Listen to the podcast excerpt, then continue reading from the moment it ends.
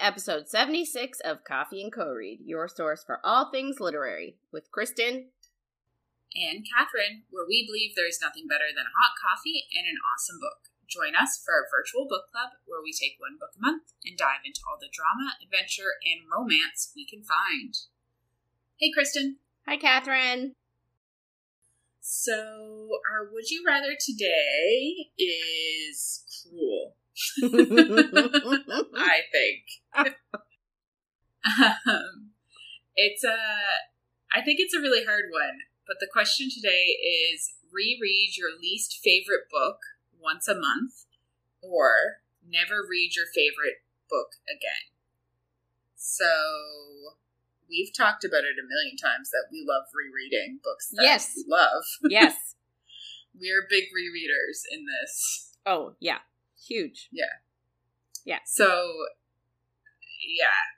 This one makes it super hard. Do really? You have any opinions? I don't think this is hard at all. Oh, really? I would a million percent rather re- reread my least favorite book once a month than give up my favorite book. I know, but, like, have you ever had months where, like, you can barely read a book? Yeah, but, like, I guess if we're talking reread your least favorite book, like, that's not specifying, like, format. So, like, oh, yeah. you could listen to it, and maybe you accidentally fall asleep. Listen to it three times speed. Yeah, like, I think you could, you know, although... Yeah. I don't know if I'd be able to name my least favorite book. I was thinking that, too. I was like, you kind of have to have, like, something in mind. Yeah. Like, like I can't... To make the stakes real. Yeah, I don't... I'm trying to think of, like, my least favorite book. And I mean, like, I guess would it be books that, like, maybe I didn't finish because I just wasn't into them? Like... And would it, like, would you be allowed to change it? Because I guess, like, books that you could probably find something to like in a book if you had to read it every month is the mm-hmm. other thing. Like, yeah. I feel like if you start liking it, do you then have to change it? Oh my God. This has me I, thinking now of all these, like, obscure books that I've read. And I now I'm actually thinking about it. I'm remembering books that I've read that I actually really enjoy that are, like, really obscure. Like, it would have to be a short book. Yeah. I'd, like, pick a children's book. This is my least favorite. Oh, you know what, actually... Is that a book? Oh. Oh, my God. I had something and I lost it. I'll Love You Forever. I Love You Forever is your least favorite book? I hated that book. Really? I like, haven't read it. I love it you since forever. I, I like you for always. As long as I'm living, my baby, you'll be. Yeah. You hate that book? I did. I, I haven't read it since I was a child, but I hated it. Oh my God. Oh God, I, I honestly can't think of, like, there's a one random book that I I. rented out, like, I borrowed on Libby, and I read, like, the first chapter, and I was like, no, I'm not feeling this. Yeah. But, that, like, that's hard, too, because if I'm with Libby, you only get it after, like, so much time, and then you might not be in the mood to read it then, and, like... Oh, my God, yeah. How many books do I, have I, like, borrowed and then left in my library and just not read them? Exactly. Same. All the time. Yeah. I don't know, man. Yeah. I think the hardest part of this one would be picking my least favorite book. Yeah. I mean, could I pick, like, a really crap, not a crappy, like, maybe I'd pick Othello from Shakespeare. It's really, like, it's a downer. Yeah. And it's a play, so it goes real fast. You could just watch it, maybe. Mmm. Mm-hmm.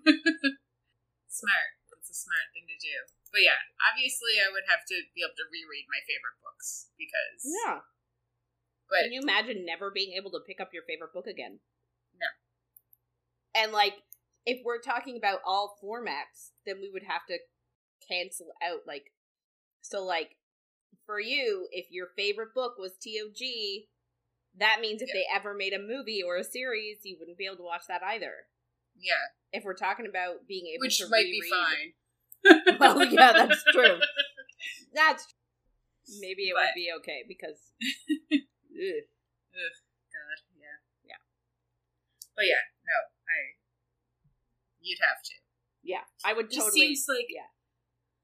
Like, reread your favorite book once a year is doable. Mm-hmm. But some months I barely finish one book. And, like, some months... I might not even get through one if I'm just not, if I'm busy or if I'm like, it just seems like so much to finish it in a month.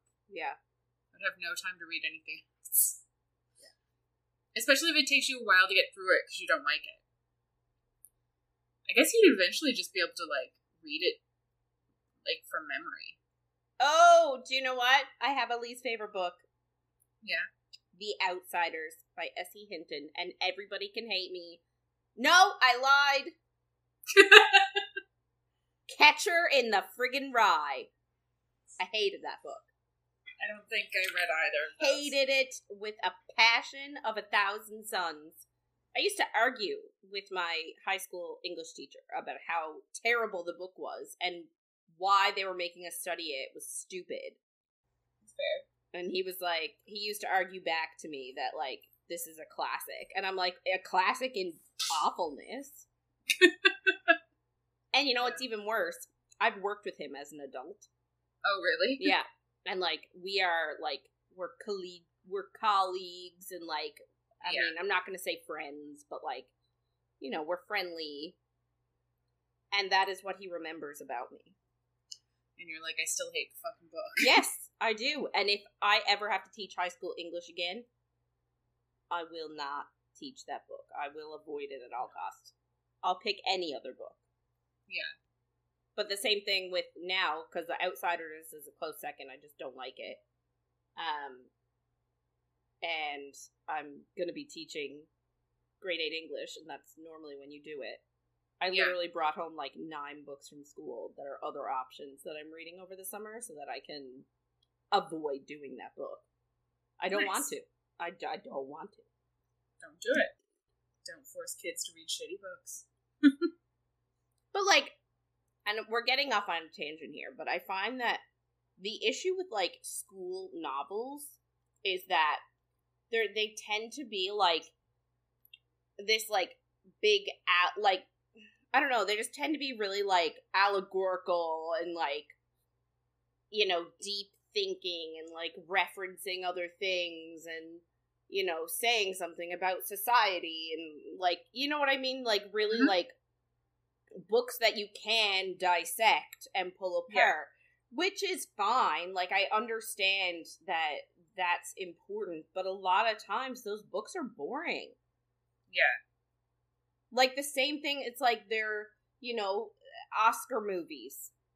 Like, yeah. I I personally do not find those books, those movies entertaining. Those no, ones that really anymore. want you to, like, think about life and blah, blah, blah, and they're, like, weird. Yeah. I hate that. Yeah. So, like, I want to pick books to study that kids will actually find entertaining and not, like, ones where, oh, what's the metaphor in this? Yeah. You know what I mean? Yeah, I get that. I, it really does make you dislike reading. Yeah. And, like, I never thought I would, but then I remember in high school I used to be like, why, like, this book sucks. Why are we reading this? Yes. It's ridiculous. And this is coming from somebody who, like, both of us love books. We love, like, yeah. we're both Shakespeare fans, like, and some classics are really good, obviously. Yeah. It's not like all classics are bad or anything. But Dracula, P and P. I love Dracula. I know you do. But, like, you know, it's true. Even friggin', like, Oliver Twist is okay, but it is so long. Yeah. I don't know. Just, I really needed better editors. Anyway. Besides yeah. the point, tangent-wise, I would still choose to reread my least favorite book once a month in order to still have access to my favorite. Yes, one hundred percent. You do anything. You do anything for your favorite book again. Anything. Anything, yeah. Oh, God. Um, so, just a heads up, we're not a spoiler-free zone, and things might get saucy. Yeah, I don't remember if they get saucy this week. Kind of in a rapey way. Mm, yeah. I have... We don't really get into it till next week, though. Yeah. Um. So last week, uh, it was our first week of A Kingdom of Flesh and Fire by Jennifer L. Ermintrout. Uh, this week we are, it is week two. We are reading chapters twelve to twenty-two. Uh, and we left off last week. Um, so essentially the whole week last week was uh, Casteel trying to convince Poppy to marry him and her being like, heck no.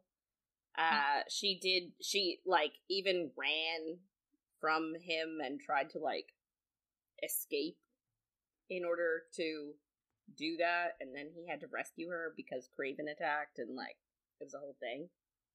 They finally agree that they're gonna get married, uh, on the condition that, um, Casteel helps Poppy get access to her brother. And he also tells her that when she is ready for a divorce, she can have one. So, but which is like so funny because, uh, like, how does she not understand the wording of that? Yeah, but whatever. So then they have to convince Alistair, this um, Wolven that is like uh, advisor to the king and queen. They have to try and convince him that their wedding is real, their marriage is real. And the last sort of words that Alistair says is, uh, like, you know, Casteel, she's great, but do you really plan to keep her? And so then this week, right where he we left off, he says, well, of course, I wouldn't be marrying her if I didn't plan on keeping her. Which is sort of like a, oh, moment for yeah. me. You know what I mean? It is a, it is an all, but then she's like, he's only saying that I know. To convince. Which, obviously, you would think the same thing. And a lot of her feelings, like, I know we're in her head, and I get frustrated with her. A lot of her feelings are one hundred percent what ours would be anyway. Yeah. Like, if you were actually in this situation, obviously, you wouldn't think that this person loved you. No. No, you're right. Uh, but I'm still like, can't you tell? Yeah. She's super confused because either, and I don't, I just don't get why she's confused. Either he is telling the truth or he's lying. So why would this confuse you? You know it's one of the two. Yeah, I think it's less confused. She's just like, it, it confuses her feelings, I think. Because she's like, it's so sweet to hear something like that. And then she's like, it's not real. But then her brain's like, it sounds real. And I then guess. Her heart falls in love. Yeah. Uh. Anyway, so yeah, she's like, I know that we're going to separate after the, after their plan. Their plan of, their plan, which is stupid. Their plan, like, hey, I've married her. So now if you guys don't want war, give us everything we want. Like, obviously, including the death of the king and king. Yeah. King and king. King and king. King. Uh, yeah. King and queen. Yeah. yeah. Yeah. So, it's like the worst plan of all plans. It's not a great plan. It's, a t- it's like, it's like clearly, clearly they don't need to be married for this. No! So obviously he's getting something out of it. Yeah. So, like, that should be your baseline of, like, he obviously wants to marry her, or yeah. he wouldn't have come up with this stupid plan. And, like, I think it makes sense, like, they're not telling anybody about this plan at all because they know that everybody would be like, this plan sucks. Yes. Just ransom her already. Well, yeah, that's what they all say, and then he rips someone's heart out. That's true. Anyway, so Casteel then continues that, like, Poppy intrigued him from the first moment, and Alistair is like, oh, yeah, she is pretty unique for a maiden. And, like, she keeps saying, like, oh, yeah, for a maiden. And, oh, yeah, when she was the maiden. And, like, Casteel gets, like, really annoyed. And he tells Alistair that, like, if he calls her the maiden one more time, we're gonna have a problem. And do you know what, though? So, like, I'm obviously, like, I've read this book, and I I really enjoyed Alistair the first time mm-hmm. I read this book. Yeah. And the more times I read it, the more I dislike him. Oh, yeah. Interesting. I don't I don't remember anything past this week, because I haven't gotten that far yet. But, like, nope. I just find that, like, he's he's doing some subtle, like, undermining that I don't appreciate. Mm-hmm. But, like, the first time around, I didn't, I don't know if it's just that I didn't notice it, or if I just, like, glossed over it, or, I don't know. It just, I notice it yeah. so much now that I can get into, like, the finer details. Do you think that part of it is because he reminds her of Victor, and you have a burning hatred for Victor now? Mm. Could be. Just like this. Could be. Uh, but yeah, she does reference how so many times, like, oh, he reminds me of Victor. Oh, he reminds me of Victor. Oh, he's doing what Victor would do. And... Ugh. Anyway.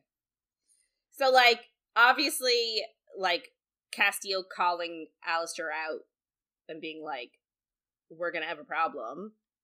Alistair's like, ooh, okay. So then he, like, tells the guys at the table that came with him, like, came with his group, says, like, go get the horses ready, because we're gonna go check the roads. And, like, they all get up and go do, like, make move to go, except for Niall, Neil, like, Niall, whatever. I think it's Niall. Niall. It's not Nail. Nail with two L's. Nail. Maybe it is Nail. Uh, Niall and Delano. Everybody else gets up to go, except for those two. And Casteel's like, I think you're forgetting, like, who commands who here. Because, like, I guess because Delano and Niall didn't get up, Alistair's, like, looking at them, like, I just gave you an order, like, get up, yeah. go. And they're just, like, sitting there because they're like, hmm, you're not my, you're not my prince. Yeah. And so Casteel has to be like, hey, Alistair, like, I think you're forgetting who rules who. And, like, and he's like, don't forget, if I were to call those guys back, they would come. And, like, yeah. the two that didn't leave, they're not going until I say they're going. So, like, I think you're forgetting. Like, don't forget who the commander is around here. So, like, there's definitely some, like, pushback here. Some, like, push and pull. Yeah. And, like... Especially, like, because I think at some point, or maybe it was last week, they say he's kind of like an uncle mm-mm. to, uh, to him and Kieran. So, it is, like, a weird situation to, like, go from being someone's uncle-type figure, and then they're higher in command than you, basically. So yeah. Yeah. I get the, I, I get it, but it's also, like, obviously he's, he's the prince, dude. Back off. Yeah. And he just ripped someone's heart out. I don't think I can state that enough. Mm-hmm. And there were people pinned to the fucking walls earlier. Yeah. I, you know. He is not above getting his hands dirty. Yeah. Um... So, like, Alistair's like, oh, of course I didn't forget, like, being all, like, you know, uh, coy about it, we'll say. Um, but then he asks, like, can I speak freely? And then sort of, like, is insinuates that maybe Poppy shouldn't be there for the conversation. And Casteel's like, she can stay. Like, whatever you say in front of me, you can say in front of her. And he sort of, like, references how, like, he sort of, like, brings up the ransom idea, and Poppy's like, I know about that, like, F Y I, like, you don't have to, you don't have to, like, secretly talk about it, I know all about it. Yeah. Which he's like, what, you do? Anyway, he essentially, like, says, like, I know how you feel about your brother Malik, and, like, is this marriage a ploy to get your brother back? And Casteel, like, has to sort of, like, try and assure him that, no, I do believe, like, my brother is gone. I will never get him back. And he says, like, maybe marrying Poppy will give us some bargaining power, but, like, I definitely have feelings for her. So I'd want, if I were them, I'd be like, Alistair, how do you think that this would help us? Because yeah, I if I were if I were Casteel, I'd send Poppy away and be like, "How could this help me marrying her? How could this help us get my brother back?" Because I think I'd like to. Shit. Yeah. um, Alistair then says like he wants to talk to Poppy alone to make sure that she isn't being like coerced into this marriage. Um, so like Casteel lets her go with him. And they chat a little bit about how she's been trained and how she can fight. And he's really surprised that she learned how to fight. And, like, she talks about Victor and, you know, how he helped her. Um, and he also... So, like, this is the start of the cattiness at this point from, from Alistair. Because then he's like, you know, uh, in an... you know, in another, if things had been different, you know, like, I love Casteel, like, if things had been different, he he would have been my son. Yeah. And she's like, wait, what? What do you mean? And he's like, oh, Casteel's been in love before, and he was engaged to my daughter, Shay. And that's why I was so shocked to hear of the engagement, because he didn't think Casteel would ever let himself love that way again. So, like... an immortal man. Well, yeah, like, come on. But, like, still, like, planting this seed in her head, that's sketch. It is. It's really shitty, like, yes. Making her doubt herself because someone loved someone. However Actually, many years ago. I don't remember a whole lot of this, but I do know that, like, they were in love before he was captured. Yes. So that was a long-ass time ago. I'm yeah. gonna call it that. We're thinking, like, he was captured and held for fifty years. Yeah. So I'm thinking, like, seventy-ish years ago. Because we don't know how long he's been loose. Yeah. Yeah, really, though. Well, his brother, how long has his brother been? Because they were like, he's been captured for this long, and he's definitely dead, even though it's, I'm pretty sure Casteel was captured for longer. Yeah. But go off. Anyway. But yeah, so it's just like, no, dude, you don't do that. Like, you can tell that he's doing some subtle undermining here. Um, yeah. But then he has the audacity to say that Poppy reminds him of Shay, and maybe that's why Casteel is drawn to her. Like, yeah. What a dick thing to say. You don't say that to somebody. Oh, you're just like my daughter who's dead, who he loved before. That's probably why he likes you. Yeah, that's real shitty. Isn't that shitty? That's a terrible thing to say!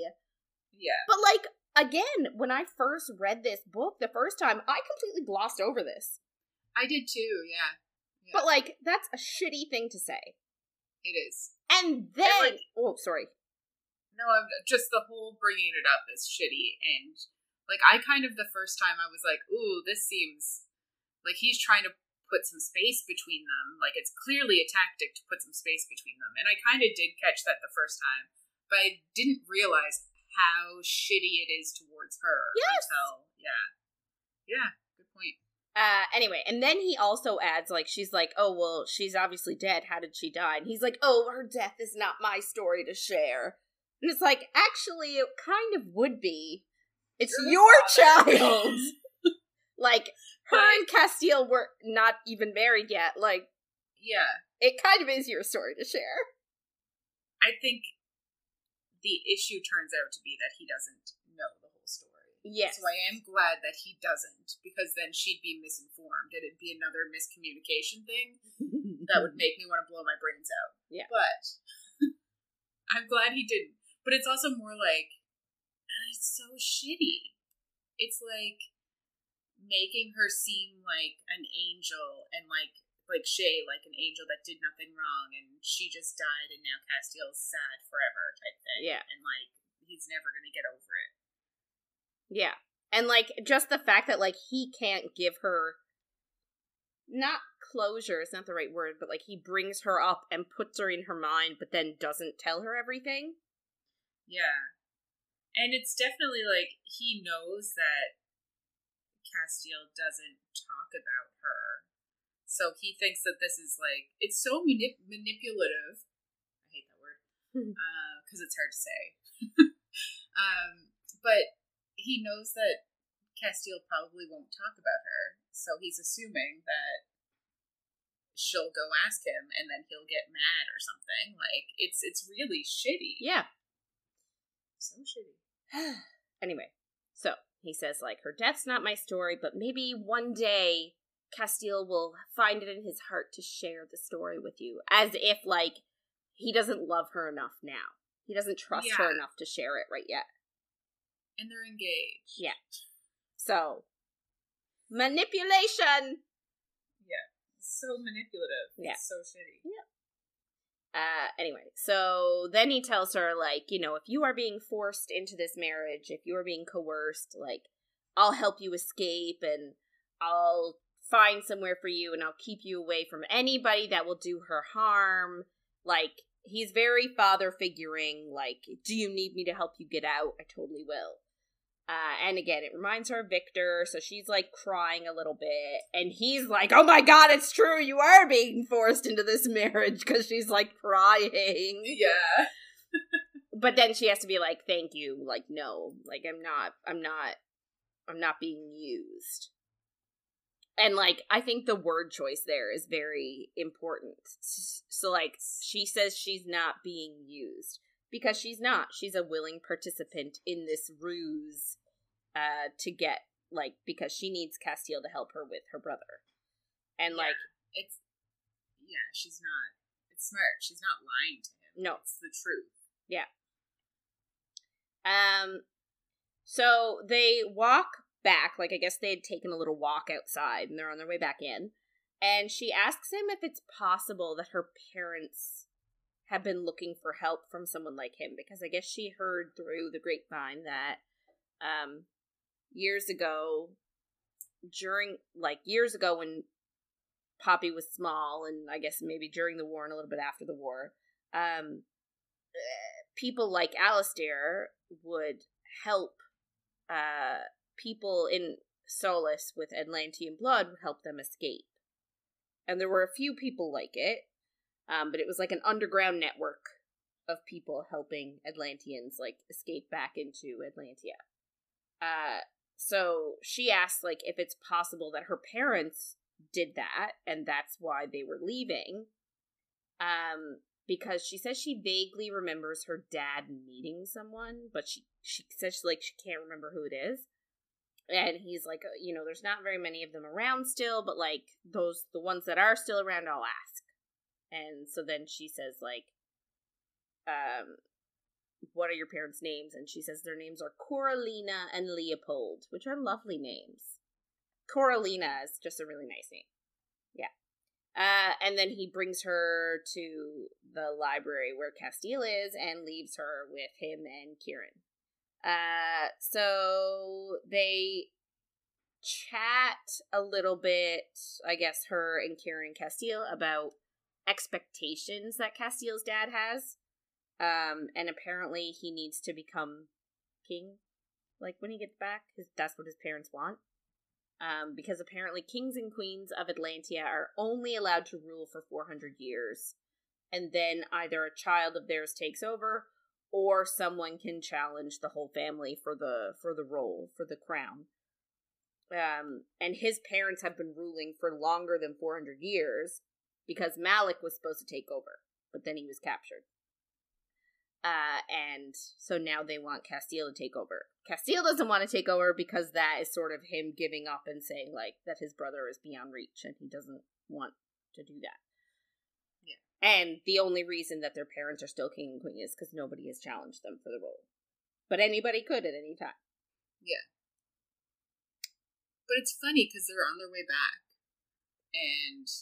he didn't tell her any of this. I think I would have murdered him. Like, obviously, like, he's a prince, so, like, yeah, there's a possibility that he could one day. But, like, you're not actually thinking that he will become king. Yeah. And I guess this also didn't really occur to Poppy, like, right, if I marry him, he becomes king. That'll make me the queen. Like, it never really entered into her head. And, I mean... it sort of should have, I think. Well, yes. Yeah. Uh, so they sort of agree that, like, they have to, they have to try and convince, like, Alistair especially. They really have to convince him that they're in love and they do want to get married.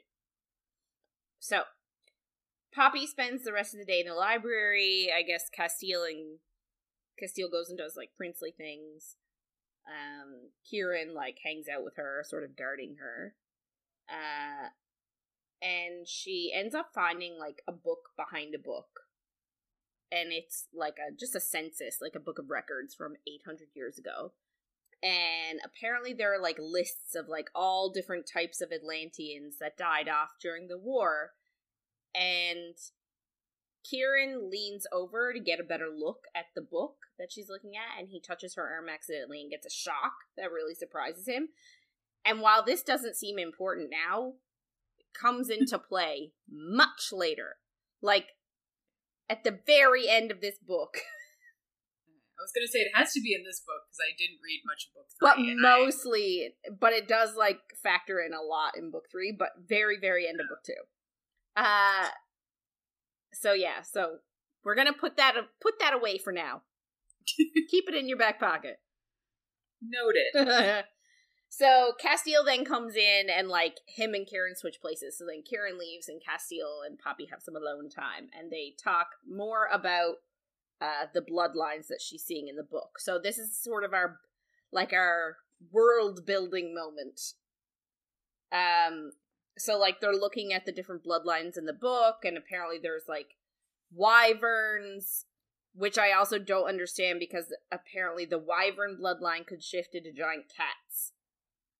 When I think of a wyvern, that's not, that's not real. I don't think of cat, but... It's spelled the same way as wyvern, is it? I Because a wyvern is, like... think, so the way it's spelled in this book is W I V E R N, wyvern, mm. But I think... it's W Y V E R N, so I don't know if that, maybe it's pronounced wyvern, I don't know, but I just think it's a bit odd using that same word. It's an archaic spelling of the other yeah. word. And the definition, we've done this before on this podcast, talked about the difference between dragons and wyverns, mm-hmm. but it's a fire-breathing dragon, basically. Yeah. It's... So I don't understand why they can, because, because, so, there are wyverns that can shift into giant cats, and then there are drakens that can turn into dragons. So. Interesting. Yeah. It, it, it seems like you could just use a different word. Yeah. Like, what? Kiverns. Yes. Kitterns. Yes, there you go. Catterns. Yeah. Like, literally anything else. Yeah. But. Sometimes. It was a choice. uh, and there are also then Serene, who were, like, mermaids. Yeah. Uh, Sirens. Yeah. Yeah. Uh, but apparently a lot of these bloodlines faded even before the war. Just from, like, just interbreeding. Uh, so then they start talking about other... So, there is this bl- set, like, this class of, um... of Atlanteans called Centurions, which were, like, a warrior class. So, like, they used their powers in battle. But again, a lot of them died uh, before the war in an uprising of the elemental Atlanteans, which is, like, Casteel, against the deities, who were the daughters, or who were the kids of the gods. Uh, and in the end, all the deities were killed except for the one on the throne, until he was finally killed for creating the first Vampire, which is King Malik. So it turns out King Malik was a deity, not um, not an Atlantean, it's a deity. Uh, so the Centurions, the warrior race of Atlanteans, had different powers. So there was a primordial line who could summon earth. There were pyros that could use fire. Others were necromancers. Uh, the Cimmerians could make it nighttime. And then there were empaths that could read the emotions of others and amplify that emotion. So that's what Casteel believes Poppy's bloodline is. She be- he believes that she's from an ancient bloodline of empaths. But this is sort of, okay, so I like, I'm not knocking this. I'm not complaining. But this is what I'm talking about when I talk about this book being confusing. Mm-hmm. Right? So, like, we've got yeah. gods, we've got deities, we've got elemental Atlanteans, we've got, uh, like, shapeshifter Atlanteans. Then we've got these war- different past, different bloodlines of warrior Atlanteans. And it's just like, just like, I just feel like it could be so much simpler. Yes. It kind of, in a way, reminds me of, like, how confusing Crescent City is.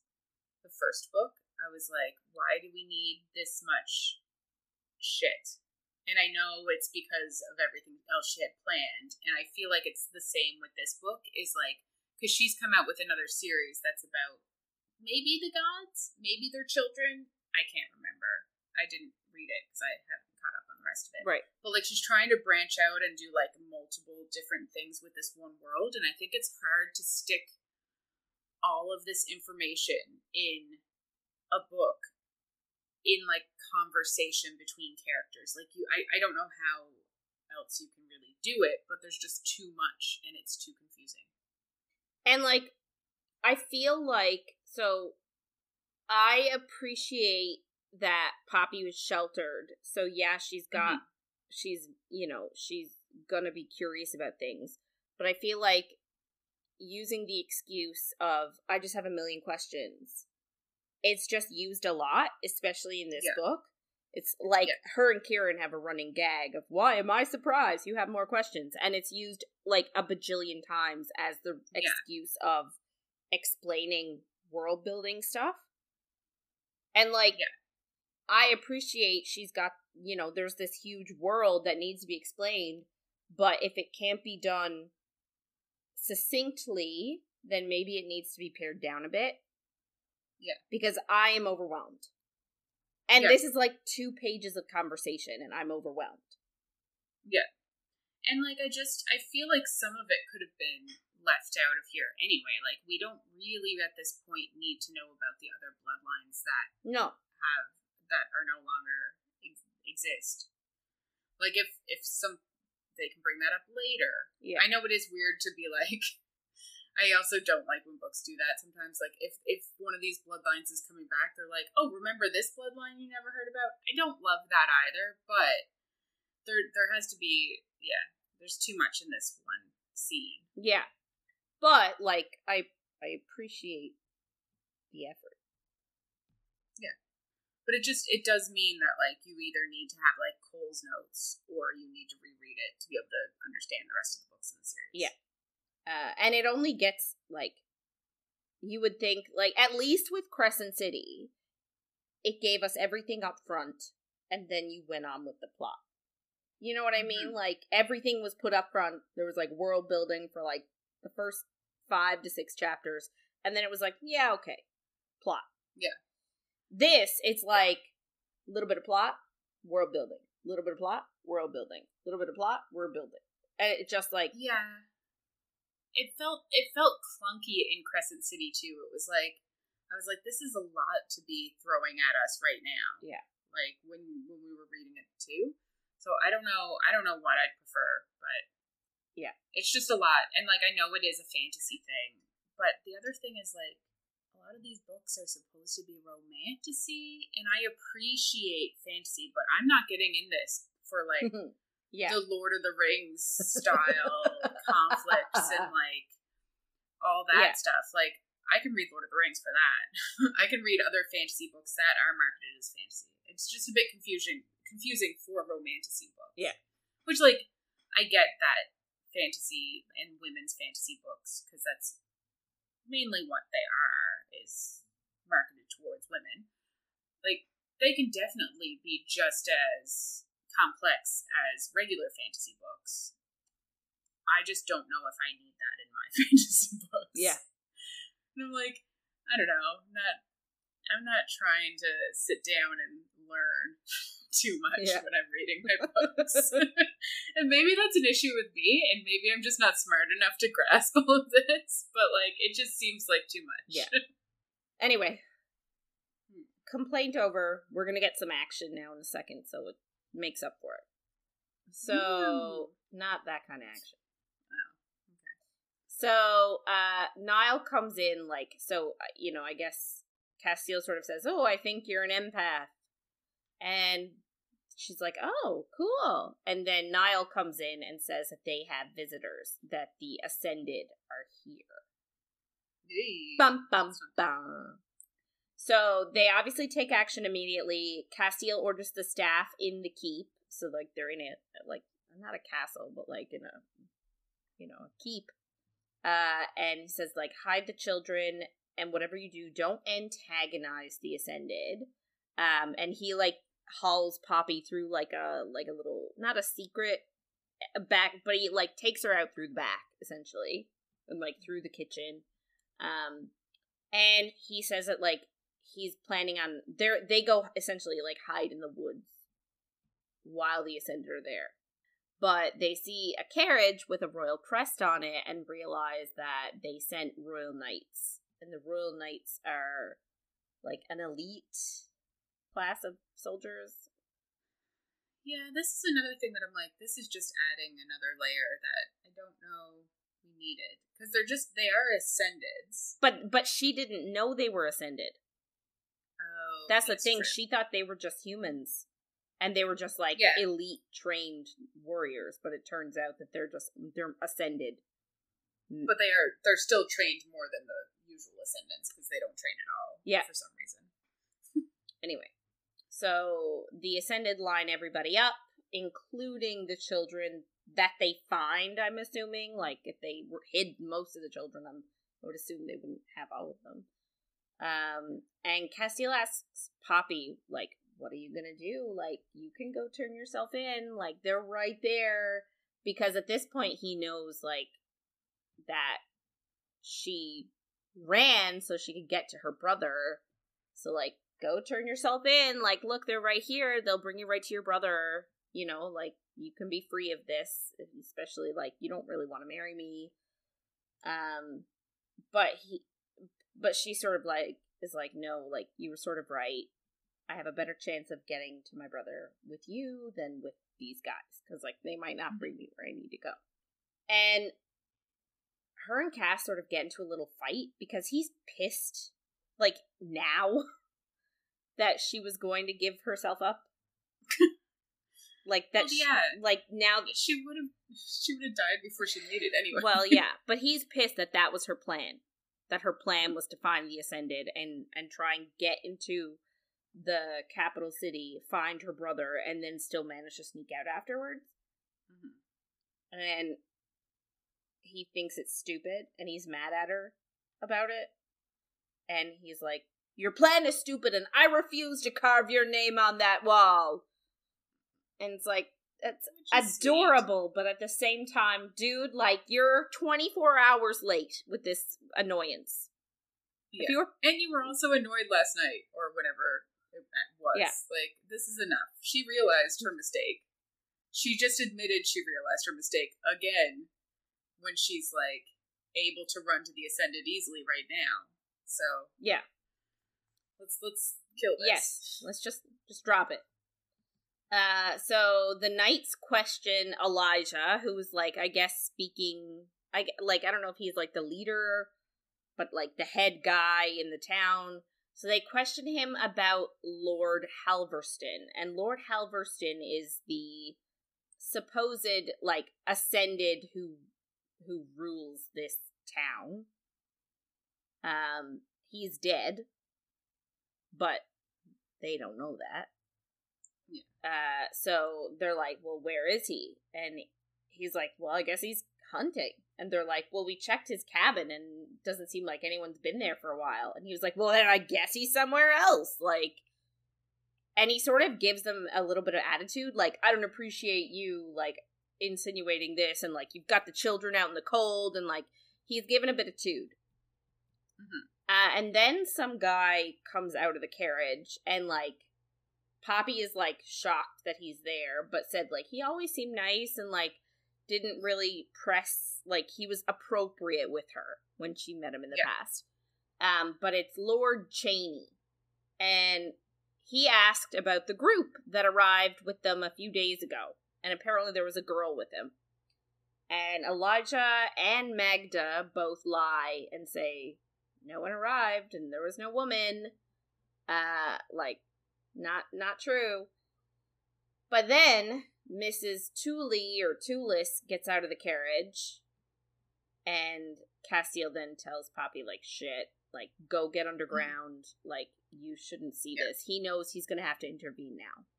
Uh, and Lord Chaney asks again what Missus Tulis said, and Missus Tulis said that the maiden was here, but Elijah reiterates that there is no maiden here.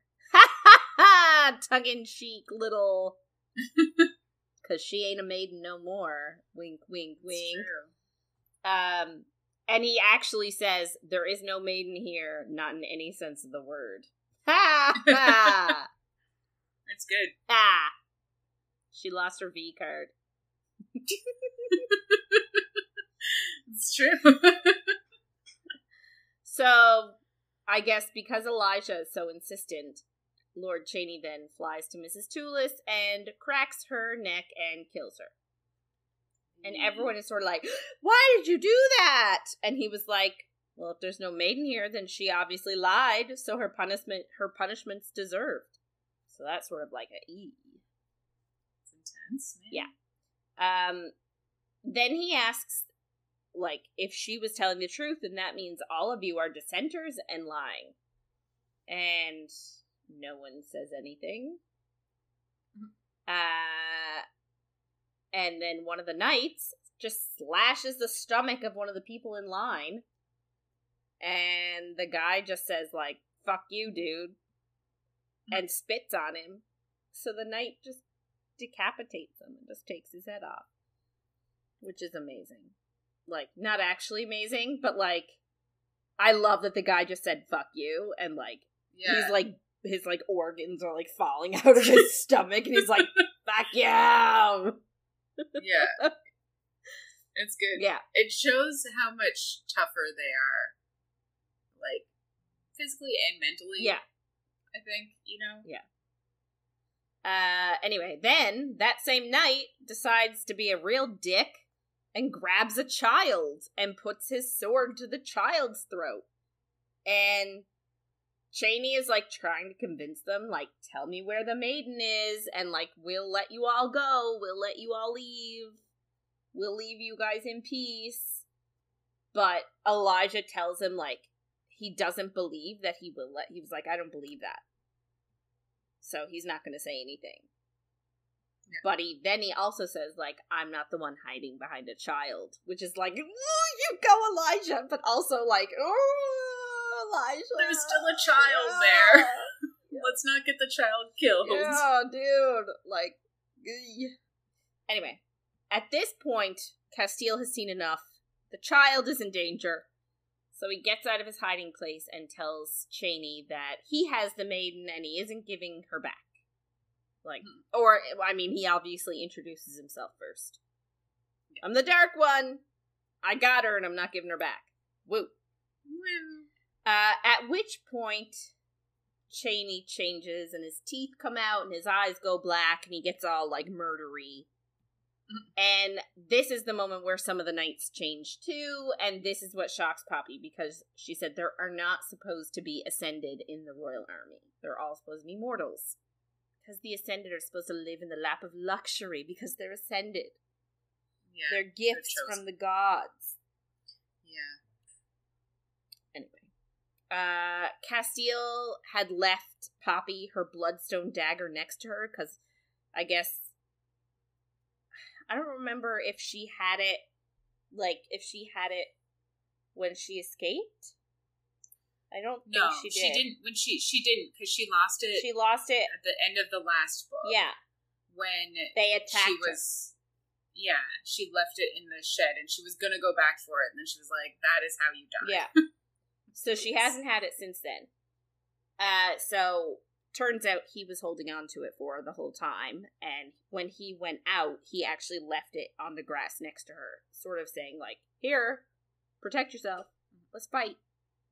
Um, and she watches the fight break out. And she notices the similarity between how the Ascended fight and how the Craven fight. So, like, she's really seeing, like, that Ascended are actually way closer to Craven than expected. Uh, and she sees the Ascended being stabbed by Bloodstone, and it's, like, super gross. She says they, like, I called the term they Voldemort, because they, like, yeah. they just, like, disintegrate into ash. Oh, God. So they do, they so Voldemorted. Bad. Yeah. Uh, and so, like, Poppy's like, oh, shit. So she finally starts to, like, get in on the battle, and she sees the knight that had the child at knife point head over to the stable, and she's like, oh, shit, he's gonna eat that kid. Which is, like, just inappropriate at the time. Like, there's a battle breaking out, battle, and you're going yeah. for a snack, like... snack, yeah, sure. Right? Like, it's just a little bit like, save the snack for after the battle if you've won. Yes. Maybe it's his last meal. Maybe. Maybe he knows he ain't leaving. Yeah. So Poppy, like, sneaks up on him and throws her dagger at him, so it, like, and it gets him right in the eye, right in the brain, which is an amazing shot. Didn't even get his last meal. No. Uh, then another knight finds her, and she has to tell the boy to, like, run and hide, and then she kills that knight. And then Lord Chaney sees her, and she sees that he grabbed the kid. And, like, this kid needs to, like, learn how to get out of range. Yeah. Find a good hiding spot there, kid. Um, but yeah, so he has the kid by the neck, and she sort of pretends to be happy to see him. She's like, oh my god, you found me! Like, I've been held hostage! And she's like, you're gonna leave that boy alone, right? And take me back to the queen. And she realizes that, like, the only way he'll, like, she's trying to get the kid out of, like, trying to get him to release the kid. So she's like, yeah. She essentially surrenders. So she drops her dagger to make it believable that she's surrendering to him. And then she's hit in the back of the head and passes out. Wakes up a little bit later in the carriage. They're, like, on the move. Uh, one of the knights had hit her over the head. And she's still, like, pretending that she's glad to have been found. Um, she's trying to, like, wiggle, inf- like, she's trying to get information out of Chaney. Um, mm-hmm. But then she, like, asks about Missus Tulis and, like, asks, like, why did you, like, what happened? And he says they found her walking in the cold. And she told them that the Maiden and the Dark One were in that town. Um, she's wondering, like, what happened to the child? Like, what happened to little Tobias? And the assumption is that he has also been eaten. Yeah. So do you think that she was just walking with her child and he found her? I don't know. They never... Because it's they winter. They don't go into it. Where was she going to go? Like, she kind of had to stay with the dissenters, because she already, like, ran away from the Ascended and stole her child. I don't think she stole was, her child. I don't think she was really thinking well, thinking properly. That's, yeah, that's fair. Because I just, I was like, I know his story has holes, and that's the point, but I was just confused about, was she just walking in the cold with her child? It didn't, Is that, I, it, honestly, it, it was not clear whether the child was there or yeah. not. I'm, I I think like, it is. She assumes. She's, yeah, she assumes it got yeah. eaten. Yeah. yeah uh, anyway, so he, Chaney then says, like, you can stop pretending. Like, I saw the bite mark on your neck. Like, I know that you're faking. Like, I know that you're not actually happy to see me. Because, like, I guess because she was bitten... The lore that the Ascended spread around is that if you're bitten by an Ascended, you'll turn Craven. So the fact that she was bitten by, not an Ascended, by an Atlantean, sorry. If you're bitten by an yes. Atlantean, you turn into a Craven. So the fact that she's not a Craven means that she knows that what they spread is a lie. Yeah. So he says, like, the king and queen are going to be displeased that she's been compromised. Essentially, that she is not, like, brainwashed anymore. Yeah, imagine. I know. It's terrible. Like, all this hard work they put in, all down the drain. Um, so Lord Chaney was actually injured in this fight. He was stabbed in the heart, and he's, like, bleeding out. But he says that he's going to heal. And then he also says, like, I know what you are. I know what's in your blood. Like, he's one of the people that knows the truth. And he also says, like, she's going to usher in a whole new era of Ascended, which, like, we're sort of, he's actually really cagey and, like, stuff that he says, I still don't know the answer to.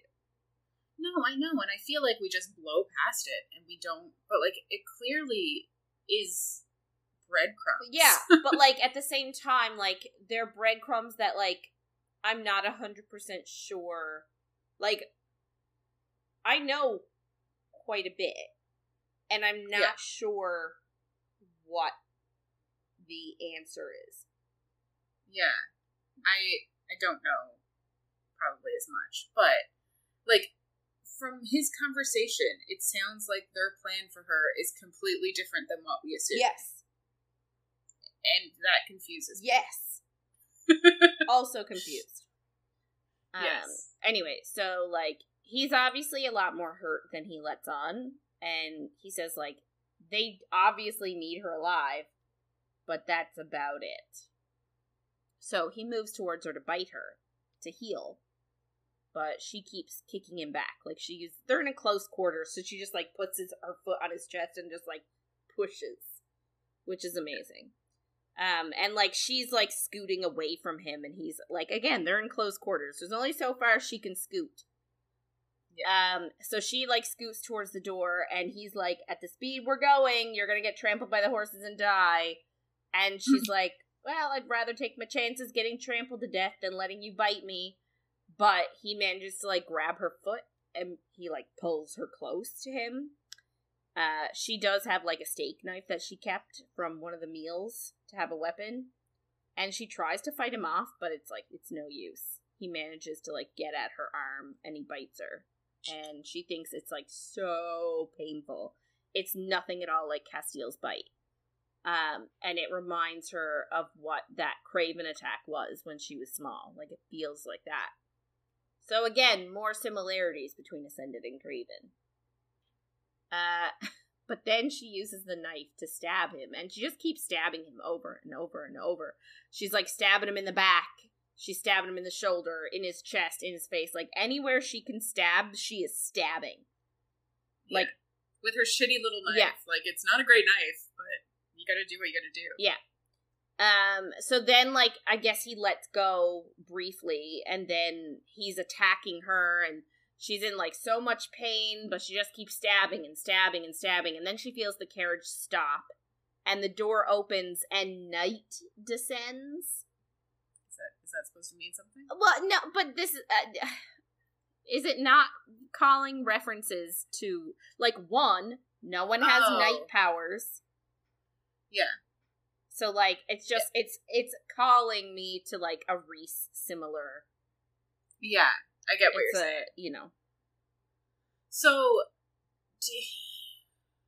they must have attacked during the night. So it actually is night outside, or else any of the Ascendants would die. Oh, yeah. Hmm, good point. This seems like a long time. Because, like, it seems like they're in, like, a blackout carriage, basically. Yeah. It's, in, it's interesting. Yes. Anyway, it's good pointing that out, because I that I missed that. Yeah. So, Chaney is, like, ripped off of her, but, like, she's still stabbing, and she's, like, stabbing the air, because she's in, like, such a fight or flight moment that she can't yeah. get out of it. Um, and she doesn't stop stabbing until she hears someone say, like, princess. No. And she looks, and turns out it's Hawk, and she has, like, a little breakdown. And tells him that, like, she didn't want to go, like, she promises she didn't give herself over because of their conversation that they had earlier of him being like, look, they're right there, you can go turn yourself in. And so, like, she has to tell him, like, I only did it because he had a boy hostage. It was the only way he would let that boy go. Mm-hmm. But then Casteel has to tell her, like, but he didn't let that boy go. And he... also says, like, she was like, you know, he bit me and it hurt. And she's like, he had to tell her, like, yeah, he wanted the bite to hurt. Like, he could have made it painless, but he didn't. He choose chose to make it hurt. And he probably would have killed her, because once they start feeding, it's really, really hard to stop. And, like, this is sort of a continuity thing that I also have struggled with, because he would have killed her, because once they feed, it's almost impossible for them to stop, yet they expect them to be able to control themselves in the ultimatum that they're giving them. So, like, which is yes. it? Because he said they can control themselves. In fact, they have been controlling themselves, but now he's saying they can't control themselves. Yeah.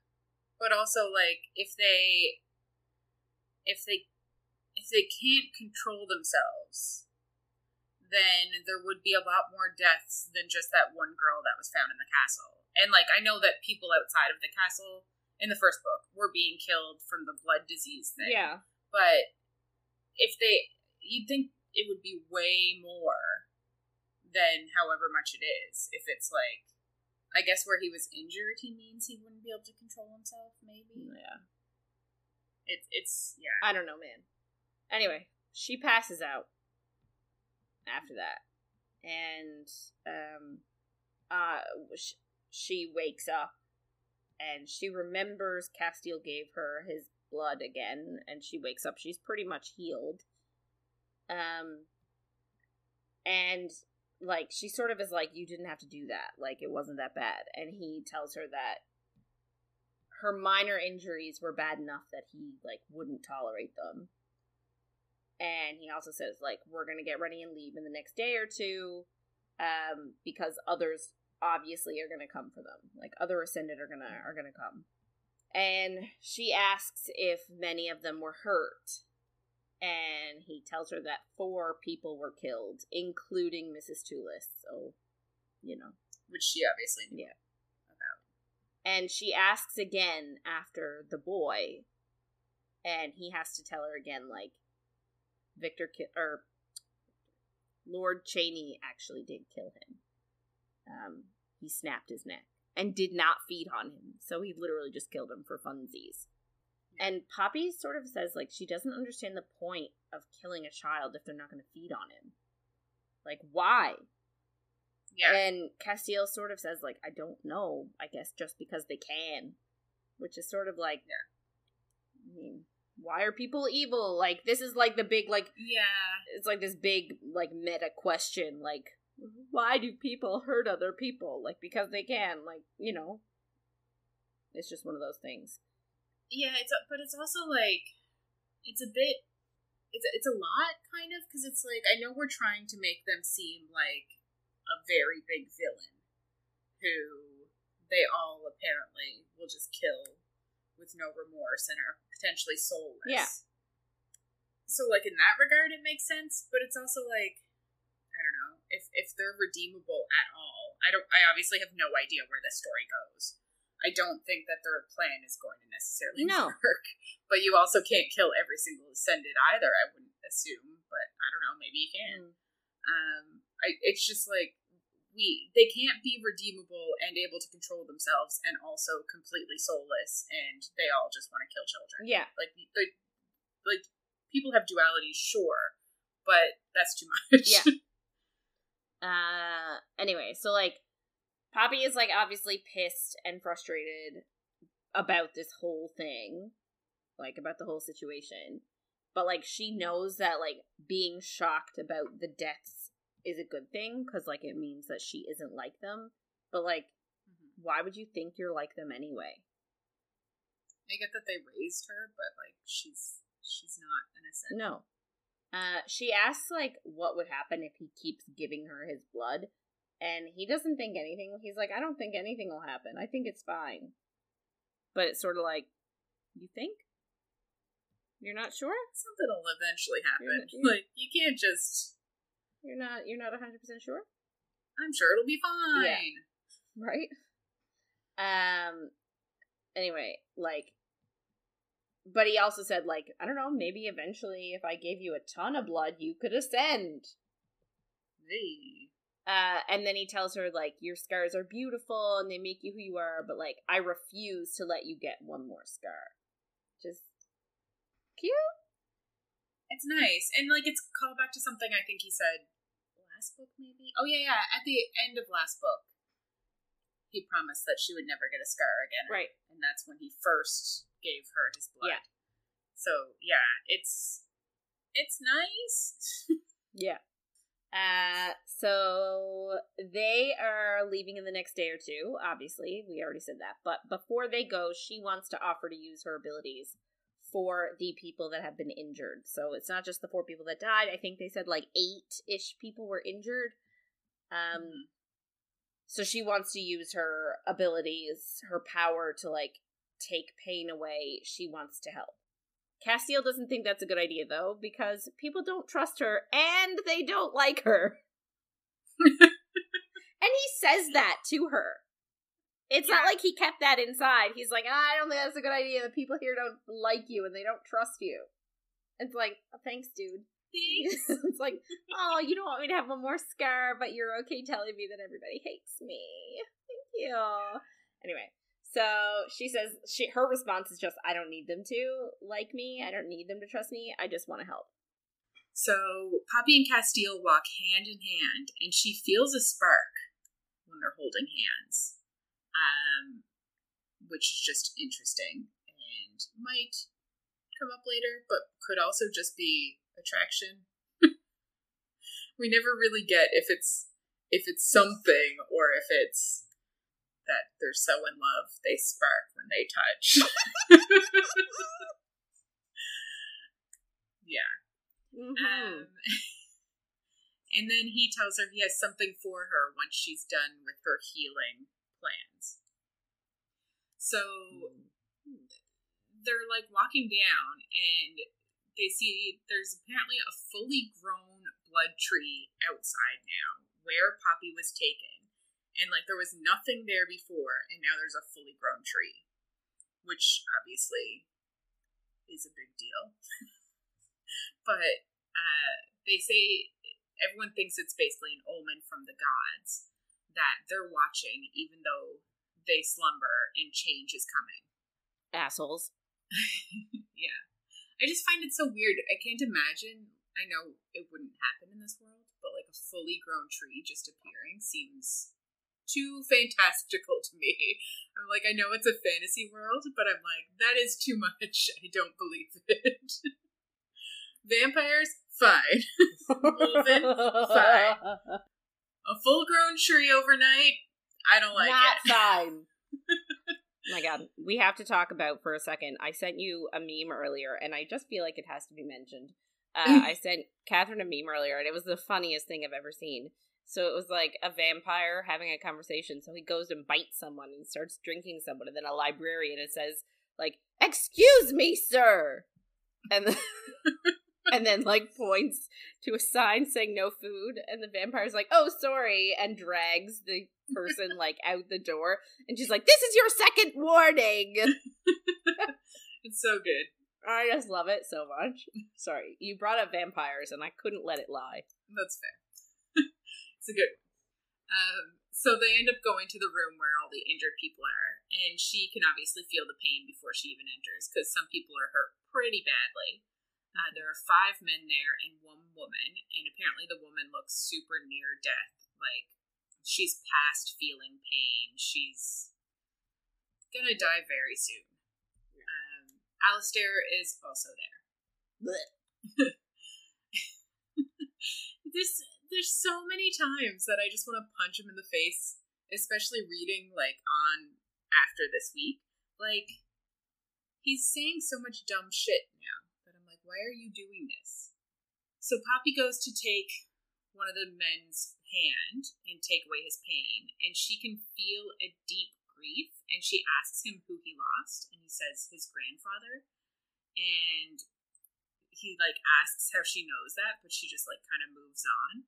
And she takes the pain away from the next man, and then she goes to a wolven, and he says, like, he'll heal anyway, but she responds he doesn't have to be in pain. So he reaches out his hand um, and lets her take away his pain.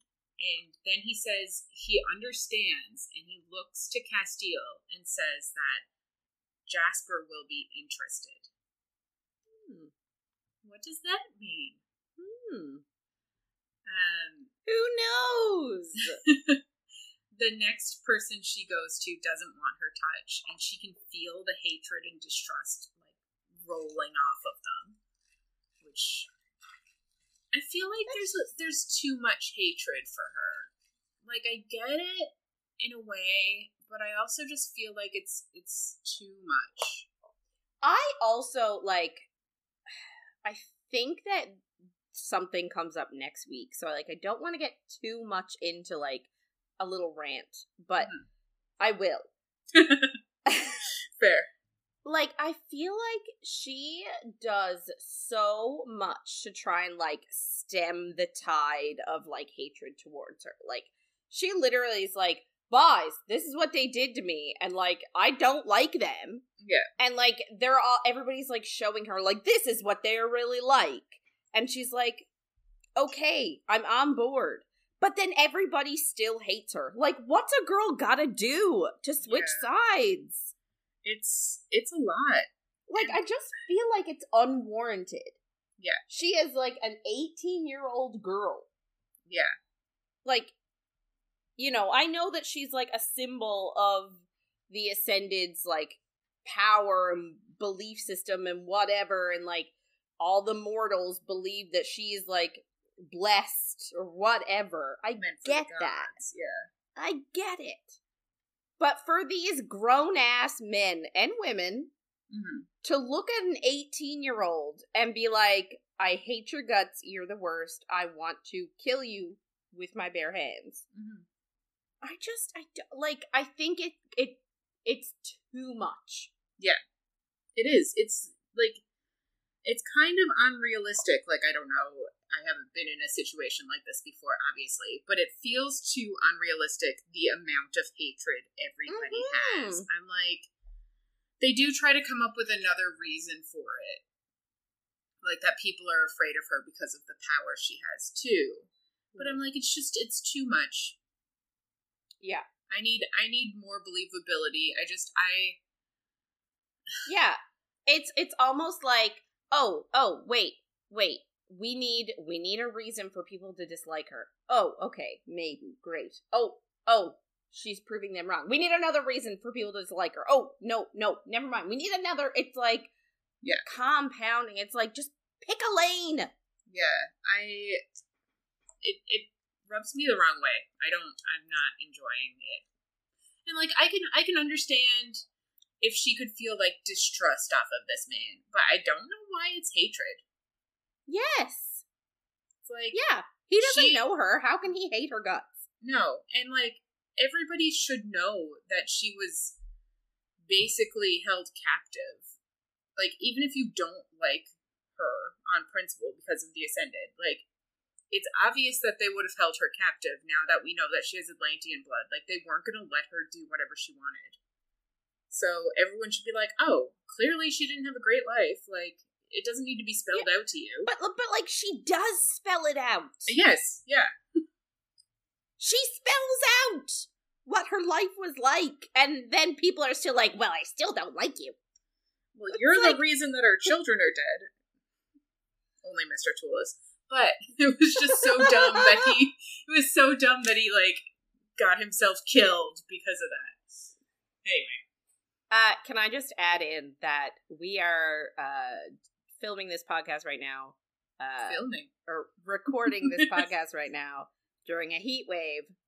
Uh, I am loving my iced latte. Nice. Just had to get the coffee part in there. I liked it. Yes. I'm living my best life.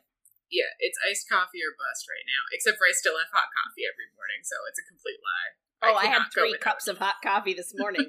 But now we're like, we're in the, like, we're in the hot, it's hot outside. Yeah.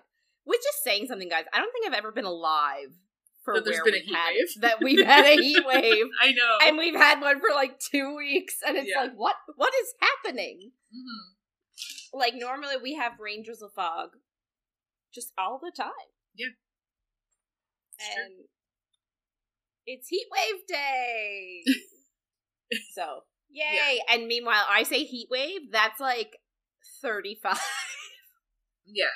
But like, it's not actually that hot. Like, no, but it does say on the on the weather app there is a bar that says heat wave because we're not yes. used to this heat. It's not yeah. like we're not overreacting. There's actually like they've called it a heat wave. It's not just us calling it a heat wave. No. And and like to also be fair. So like that's thirty-five degrees with humidity. Like mm-hmm. so it's not actually thirty-five degrees. It's actually only like twenty-nine degrees, but then the humidity makes it like thirty-five degrees. But our Humidex, we have like our humidity is, like, between fifty and one hundred percent.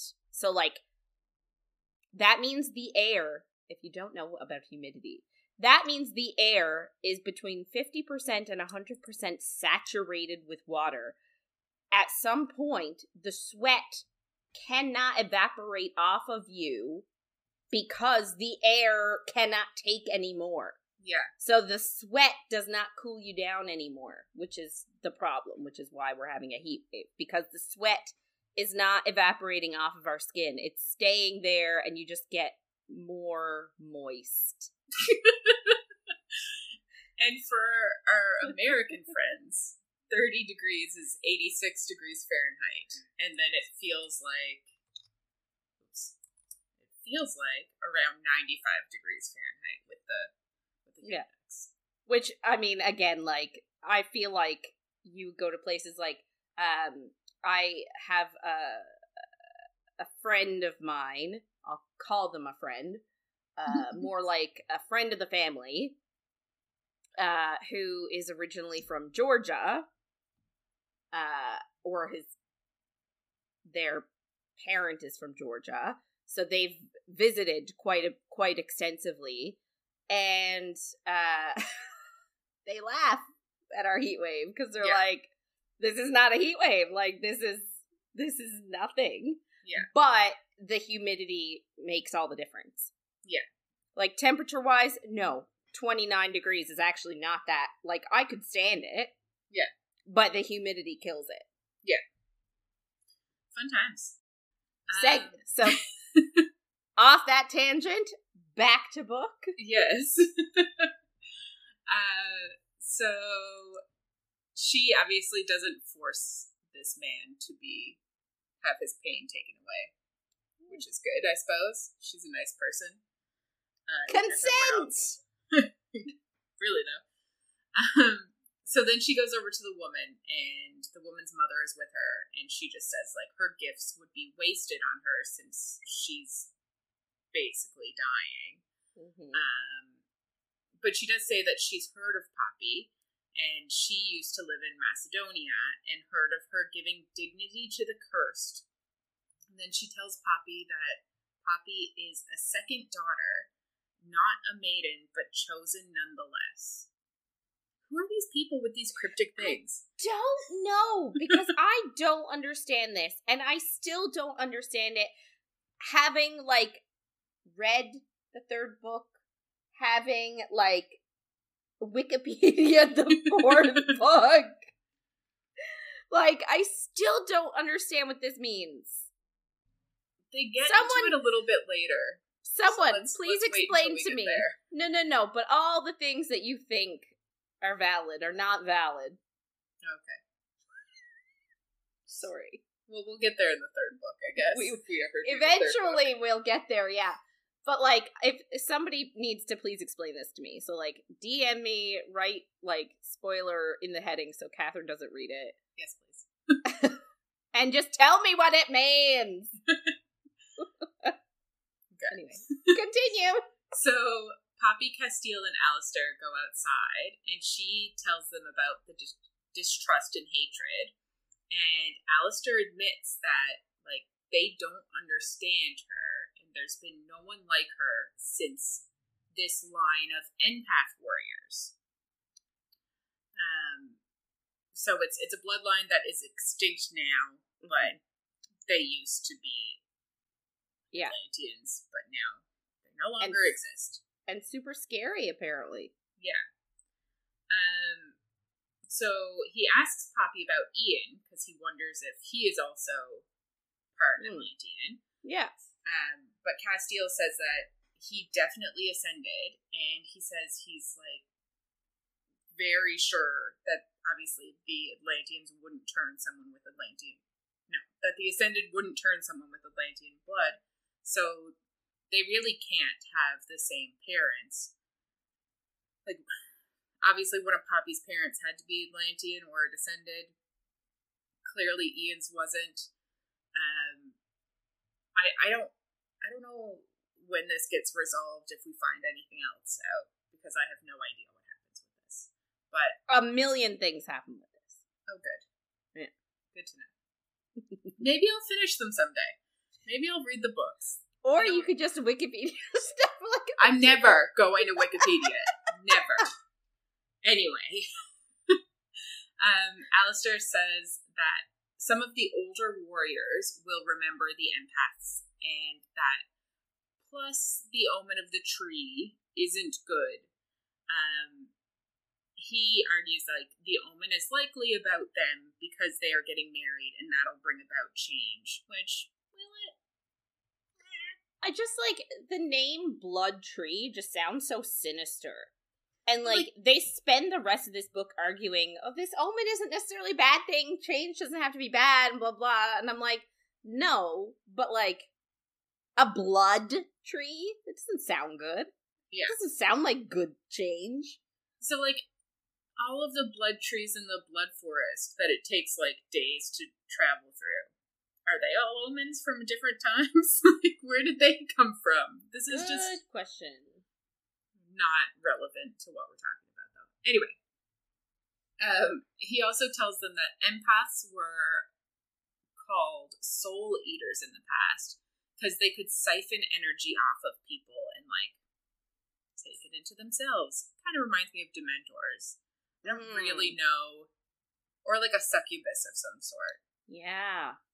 But, like, I guess my question is, like, would they be able to use this energy to, like, fuel themselves like a succubus? Or was it just, like, siphoning it off and absorbing it? And it just, like, hey, this is just a part of me. But, like, you know what I mean? Like, I wonder if they could turn it into fuel for themselves or, like, redirect the energy into, like, more power. Or, like, I wonder if they could do shit with it.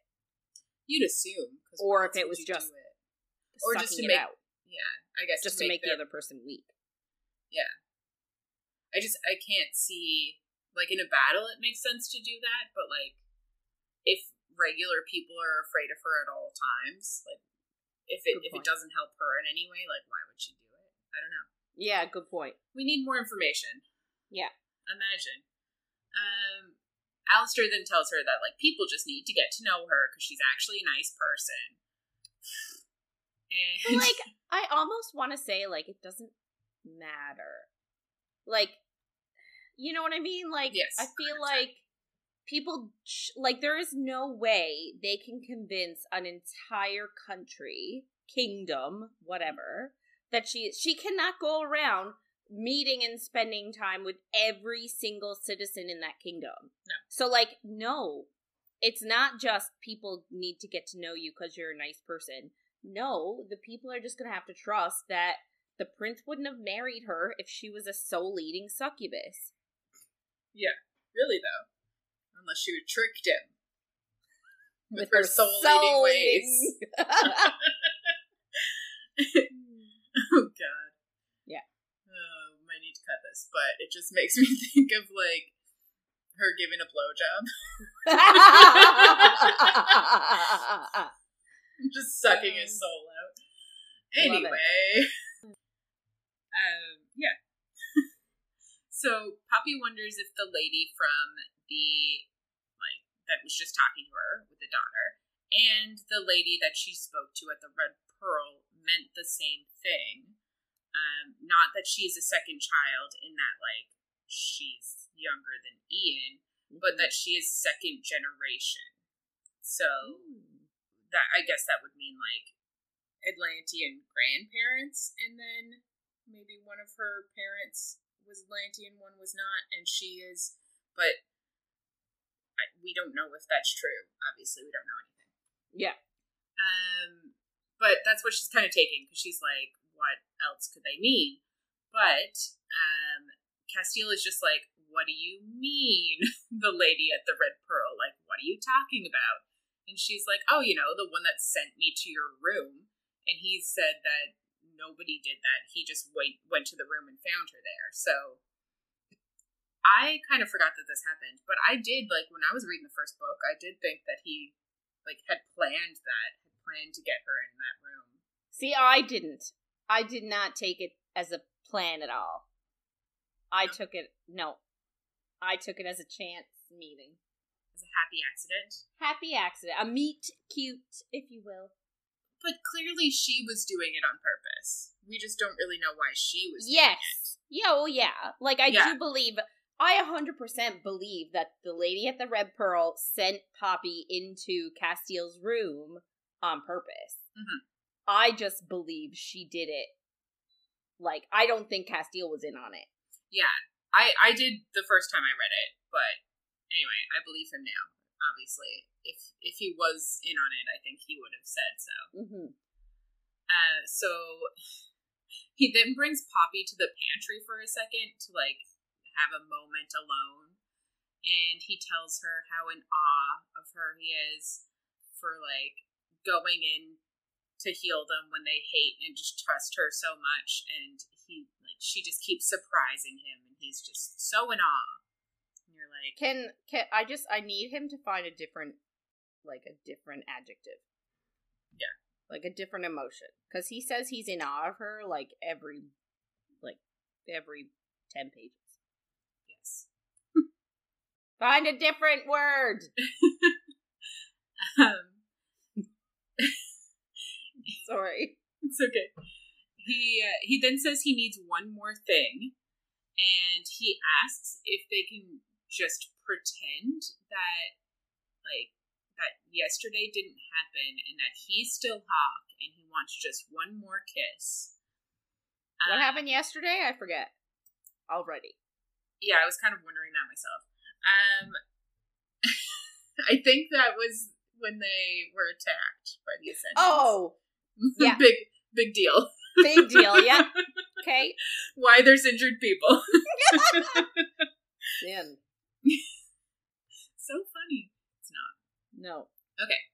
Um, and she knows that she shouldn't, but of course she says yes, because she's, like, fallen head over heels in love with him, really. Yeah. But her biggest thing is she doesn't want to fall head over heels in love with him, because no. she knows that this isn't real for him.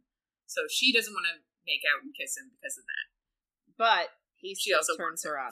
Yeah. um, yeah. So he kisses her lightly, but she pulls him into herself and Whoa. asks for more, and he gives it. Um, he like he asks for a kiss, but then he ends up like feeling her up under her sweater, and you're I like, "Whoa!" I love it. I'm here for it. I only wish it had turned into hot pantry sex. sex. Yeah. Yeah. Same. Um. So then he kisses down to, like, her healed bite, and she cries out because of it, because apparently that's... Uh, yeah, apparently it's, still... it's an erogenous zone. Okay. Um, Until it's know. healed. Mm. I guess that makes sense. Yeah. Ish. Uh, he... he asks if, like, she wants more, basically, and, like, if she wants, and if she wants him to bite her again. Which, like, this would have been a good time for that to happen, I think. Yes! I, I just don't know why he didn't just do it. Like, obviously consent first. I did want consent first. But she's thinking in her head that she wants it, and she would have said it if he had have, like, asked. talked it out of her. Um, but he's just finding it hot that she wants him to bite her. Anyway. So they end up... like, against a door, and her legs are wrapped around him, and... Can I just say, it's, like, one of my favorite tropes. I love that. Mm-hmm. I love Same. the legs going... I, it's not realistic for the most people. Yeah. But I still love it. Yeah. But, like, he's super built, and she's so tiny so that tiny when she puts on small. anyone's clothes, it falls to her knees. Which I know it's because I'm tall-ish, but I hate it. I mean, I feel like you could do it if the person was like seven foot plus. Which is super realistic. Oh god, yeah. Seven feet tall people exist. They do, yeah. Yeah. You just have to, well. I'm okay. um. Anyway, so he ends up teasing her with his teeth and mouth, and he pulls back and says, "That's enough." And we're like, "Wait, is it? That's enough?" And they just stop. It's never enough. She's like so horny right now. Yeah, and he is so horny right now, and they just pull apart. Like, and you're like, "Wait, what? This Why?" Is what I, yeah, like I get it. They're not in a, but like. You have no small children chasing after you. You have no, like, people don't know where you are. Like, take advantage of the fact that you're alone and, like, both super horny. Like, bone. Yes! Yeah. I agree. I, I really think that this was a missed opportunity for more sex. Yes! Huge. And, like, it's just... This turn that happens right now, also, I'm like, I can't remember if we've gotten to it yet or not, but, like, the smelling arousal thing, I don't know. Oh. Did, did we get there? I can't remember. It doesn't really matter. No. But, anyway, they can smell arousal. We might get to it this week. I can't remember. But, if Atlanteans can, Ascendeds probably can, like, they're both super fucking horny right now. And now he's like, cool, I have a surprise for you.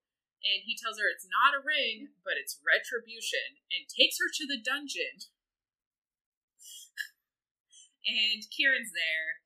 And um, she kind of wonders at, like, what he can tell from his bond with Casteel. Like, if he can tell that they're both super horny. So we haven't gotten to the smelling part yet. We'll get to it this week, though. But she's kind of wondering, like, if they, like, if he can tell what Casteel's doing, like, if yeah. Casteel's having sex, does he realize it? Like, what yeah. is this bond actually? Yeah, yeah, yeah. Which is fair, because we have no idea. No. Um, but it's, it's pretty awesome. And then they're down there, and Lord Chaney, so the Ascended that stole her, is in a cell. And he's not looking great. He only has one eye. He has a bunch of wounds. He's got, like, handcuffs and feety cuffs. And they've got spikes in them. And he also has no tongue. Because Kieran got pissed at him talking and just cut it out. But, like, wouldn't you want him to talk? Wouldn't he have information that you would want? I have nothing. I don't know. I guess they got all the information they wanted, and they were just like, we need you to shut up now. Stop yes. giving us information too much. We don't need to know what your last dinner was. Well, it was Poppy. Um, True. But you'd think they would ask, like, what do the Ascendants actually have planned for Poppy? And, like, because he, he alluded to something, and we have no idea what it is, but, like, why didn't we get more of that? But Even I if, wonder if maybe because he has no soul, maybe torture is useless? This is still painful. Yeah, but I need a soul to feel pain. Do you need a soul to feel pain? Maybe. I don't know. I don't but, know like, either. Maybe you do feel pain, but maybe you just don't... Maybe you kind of like it? I don't know. I guess. Maybe. Um... Um, yes. So, he's not looking great, and Casteel offers her a knife and says that she can either kill him or uh, he can do it, but use her dagger. So, he gives her her dagger, so, which she obviously loves very much. Mm-hmm. So, she goes into the cell, and she starts to think of, like, all of this Ascended's victims. So, obviously, they're the ones that, like, he's taken over the years that she doesn't know. Because um, they obviously sacrifice all of the children in this place to the Ascended, basically. But then there's also, like, Missus Tulis, who snapped her neck, and then everyone upstairs upstairs that I think they said four died, and like mm-hmm. she knows that the woman is probably gonna die soon.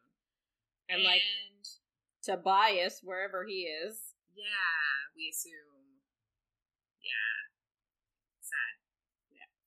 Uh, and she stabs him in the heart. And she stands there as his body turns to, like, the dusty thing that you said happened. The Voldemorting. Um, yes, the Vold- Voldemorting. But, like, can I just say, though, too, like, you're standing there, like, like, what if, yes! What if there's a breeze? And it, like, blows on you? What if you inhale some of it? Like, ew! Gross. Blech. I would step back. Yes. I would also step back. I would probably just it's run like, away. Run away! Like, ew, don't get your dead on me. Exactly. I don't like it. Uh, so, anyway, she did that. She got her gift. It was killing someone. Uh, I think I'd rather the diamond ring, to be honest. Yeah, I would, yeah. So, later on, Poppy and Kieran are in the library, and she's sighing. So Kieran asks if, like, there's something she wanted to discuss. Um, and she's like, I have so many questions, because that's what she always says.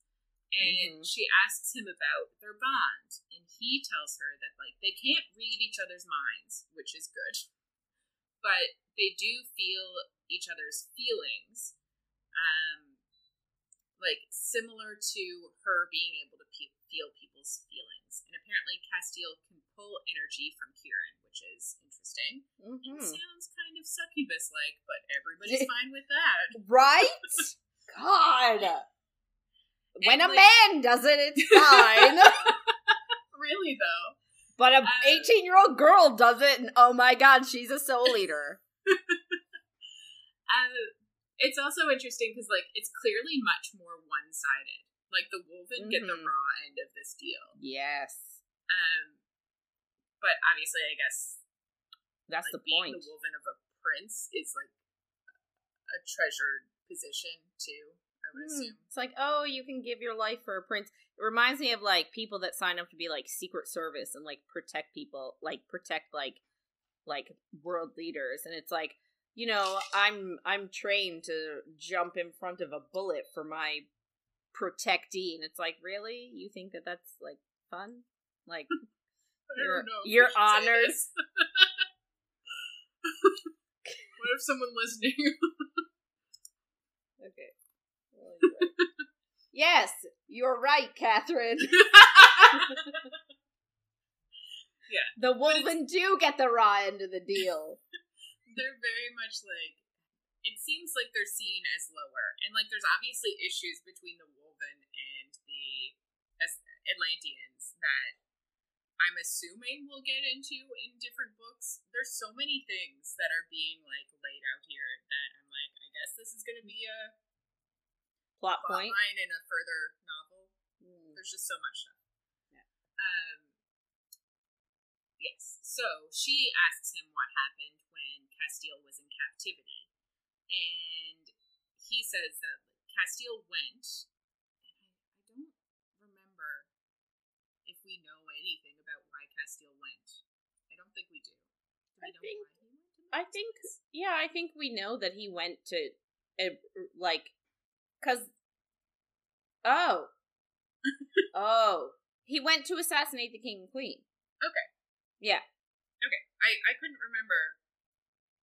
We knew anything. Yeah, I'm pretty sure that's just why. Okay, that makes sense. Um, but he forbade Kieran from following him, and like as the prince, and I even think like as his him as a his like bonded Wolven, I think mm-hmm. that he can like order him as yeah. well. Um, so he actually physically could not follow because it was a like direct order. Exactly. Um, but.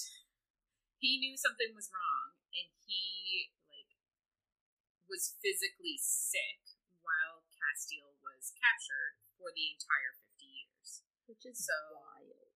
It is wild. wild. So, like, Casteel was obviously not in great shape, so he was, like, we're assuming bedridden for fifty years, which is a long-ass time.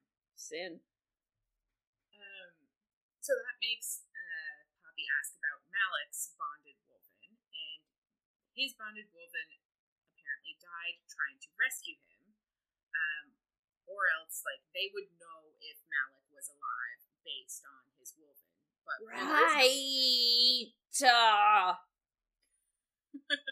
Where there is no Wolven, they don't know. Like, he could easily be dead, and we have no idea. Um, yeah, so we also get a bit more kind of what I already said. Like, the Wolven are bound to die for the elementals, but it's not really reciprocal. Like, like he, I think Kieran says Casteel would die for him. He knows mm. that, but, like, he's not bound to die for him like Kieran is bound to die for Casteel. Um, which is such a weird... It's it's it's odd. It's, it's like, odd. yeah. I wish yeah. it was... But they do say that it's not really done anymore. Yeah, well, there's not enough Wolven anymore uh, for, like, everybody to have a bonded Wolven, and so it's much less common. Um, but she asks how, like, the bonds all started, and I guess it's kind of like... I assume it's kind of like a, a tale that is told. But he says the gods gave the wild Kiu wolves a mortal form to protect their children when the elementals started to outnumber the gods' children. Um, so once there were no children of the gods left, the elementals started to take on these bonds uh, with the Wolven. Um, and now there's really not enough Wolven anymore for everybody to be bonded. And I kind of feel like some of the Wolven just don't want to bond because it is such a shitty deal. Yeah. Sense. Yeah. Um, so he also says that the Wolven want war with the Ascendeds for retribution, but Kieran agrees with Cass and thinks that war should be like a last resort type thing. Um, I mean, if you can manage to not have a war, I think that's the way to go. Yes, you know, that makes sense, but... The other Wolven want to have a war because they're so mad. But a lot of Wolven died in the war against the, like, the War of Two Kings or whatever it's called, um, that they keep talking to, talking back about. Um, yeah, and then she asks him what his thoughts on the tree are, and he says he thinks that he thinks that the marriage is going to bring about change. So he also thinks that the tree is about her and uh, Cass getting married. Yeah. Um, she tells him then that there's something that she wants to do, and they go to the catacombs, and she sees the eleven-year-old child's name who was killed um, right after she was taken, slash knocked out. And then she chisels in Missus Tulis, Tobias, and then Mister Tulis's names.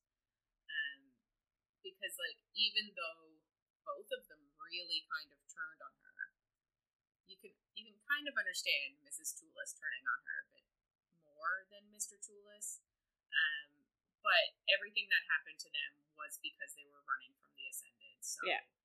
She thinks like they deserve to have their names there, which is nice of her. And she's like, I don't know, it kind of makes her personality a bit annoying though, because like. Everyone hates her so much, and yeah. she's just so forgiving and nice, and you're like, this isn't realistic. I don't know. It's just interesting. Yeah, no, if people hated me, I'd be like, well, fine, I hate you too. Right? There would be a lot of tears. Yeah. It's just literally, like, wouldn't be able to step into, a, like, she literally can't step into a room without people, like, staring at her, like, dagger eyes. And, and she's she can like, feel it. She knows like, they hate I'm them. Okay. I forgive you. I'd be like, leave me alone. I'd be like, I'm not coming out of my room. Right? one hundred percent. But it kind of like makes her seem angelic in a way. Yeah. And I. I, I Maiden-esque almost. You're correct. Yes. So, that. So, I guess later on, Poppy goes to sleep, and then she wakes up from a nightmare, and she grabs her knife, and Casteel startles her, and he, like, takes the knife away, which is good. Um, I'd be afraid to sleep with a knife in my bed. I think I would end up cutting myself. Like, yeah. I, I don't think it would go well for me. Um, well, like, especially if you have a habit of, like, putting your hand under your pillow. You would slice your hand. I, like, I knock my phone off the bed all the time if it's under my pillow. So, like, imagine if a knife was there. Yeah. Um, Just leave it in your bedside table. Exactly. That's mm-hmm. what I do now. So smart. Mm-hmm. So Poppy kind of remembers her dream a bit, but it doesn't make sense. Like, her mother was bleeding from wounds and not bites. So there's, like, some things happening to her nightmares that, like, they aren't making sense anymore. Yeah. And we don't know if, like, she's remembering what actually happened or if she's, like, balling all of her trauma together and it's, like, a nightmare that isn't real. Um, interesting times. I don't think I've ever, ever, now I haven't been through a huge trauma, so maybe that's part of it. I don't think I've ever had a dream that was an exact replica of an event that happened in real life. No, I haven't. And, like, I've had, like, I've had nightmares that were events, but then they also change. Mm. So, like, I think it would make sense that this wasn't yeah. real.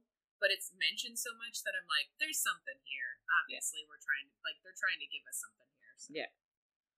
Um, Poppy apologizes for waking Casteel up again, because she's been having nightmares often. Uh, especially since they're leaving early to get on the road. And she thinks of how awkward supper was. Um, we didn't get the scene about supper, but she just thinks of, like, people were staring at her and whispering about her because she had healed people that day. Uh, not healed, sorry. She had taken away their pain. Right, yeah. Yes, sorry. Um, so then Poppy tries to go to sleep, but all she can think about is the nightmare. And, like, the mist looked like smoke, and the blood and bodies were around her, but there were no Craven eating them, which is weird, because, like, if there were Craven around, they'd obviously go for the free meal.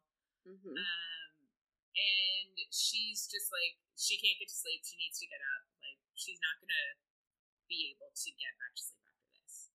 Um, Casteel understands, and he pleads with her to let him help her. And he says that they can pretend again, and then she kisses him. So, like, she kind of takes the reins here, which I appreciate. Yeah. Only, like, a bit. Um... But then he pulls up her nightgown mm. and uses his hands and teeth on her boobs. I'm like, those are probably really sharp. Yeah. um, then he reaches down, and she's so wet for him. And like, there was literally no foreplay, no kissing. He literally was at her boobs for, like, a second, and all of a sudden she's, like, gushing.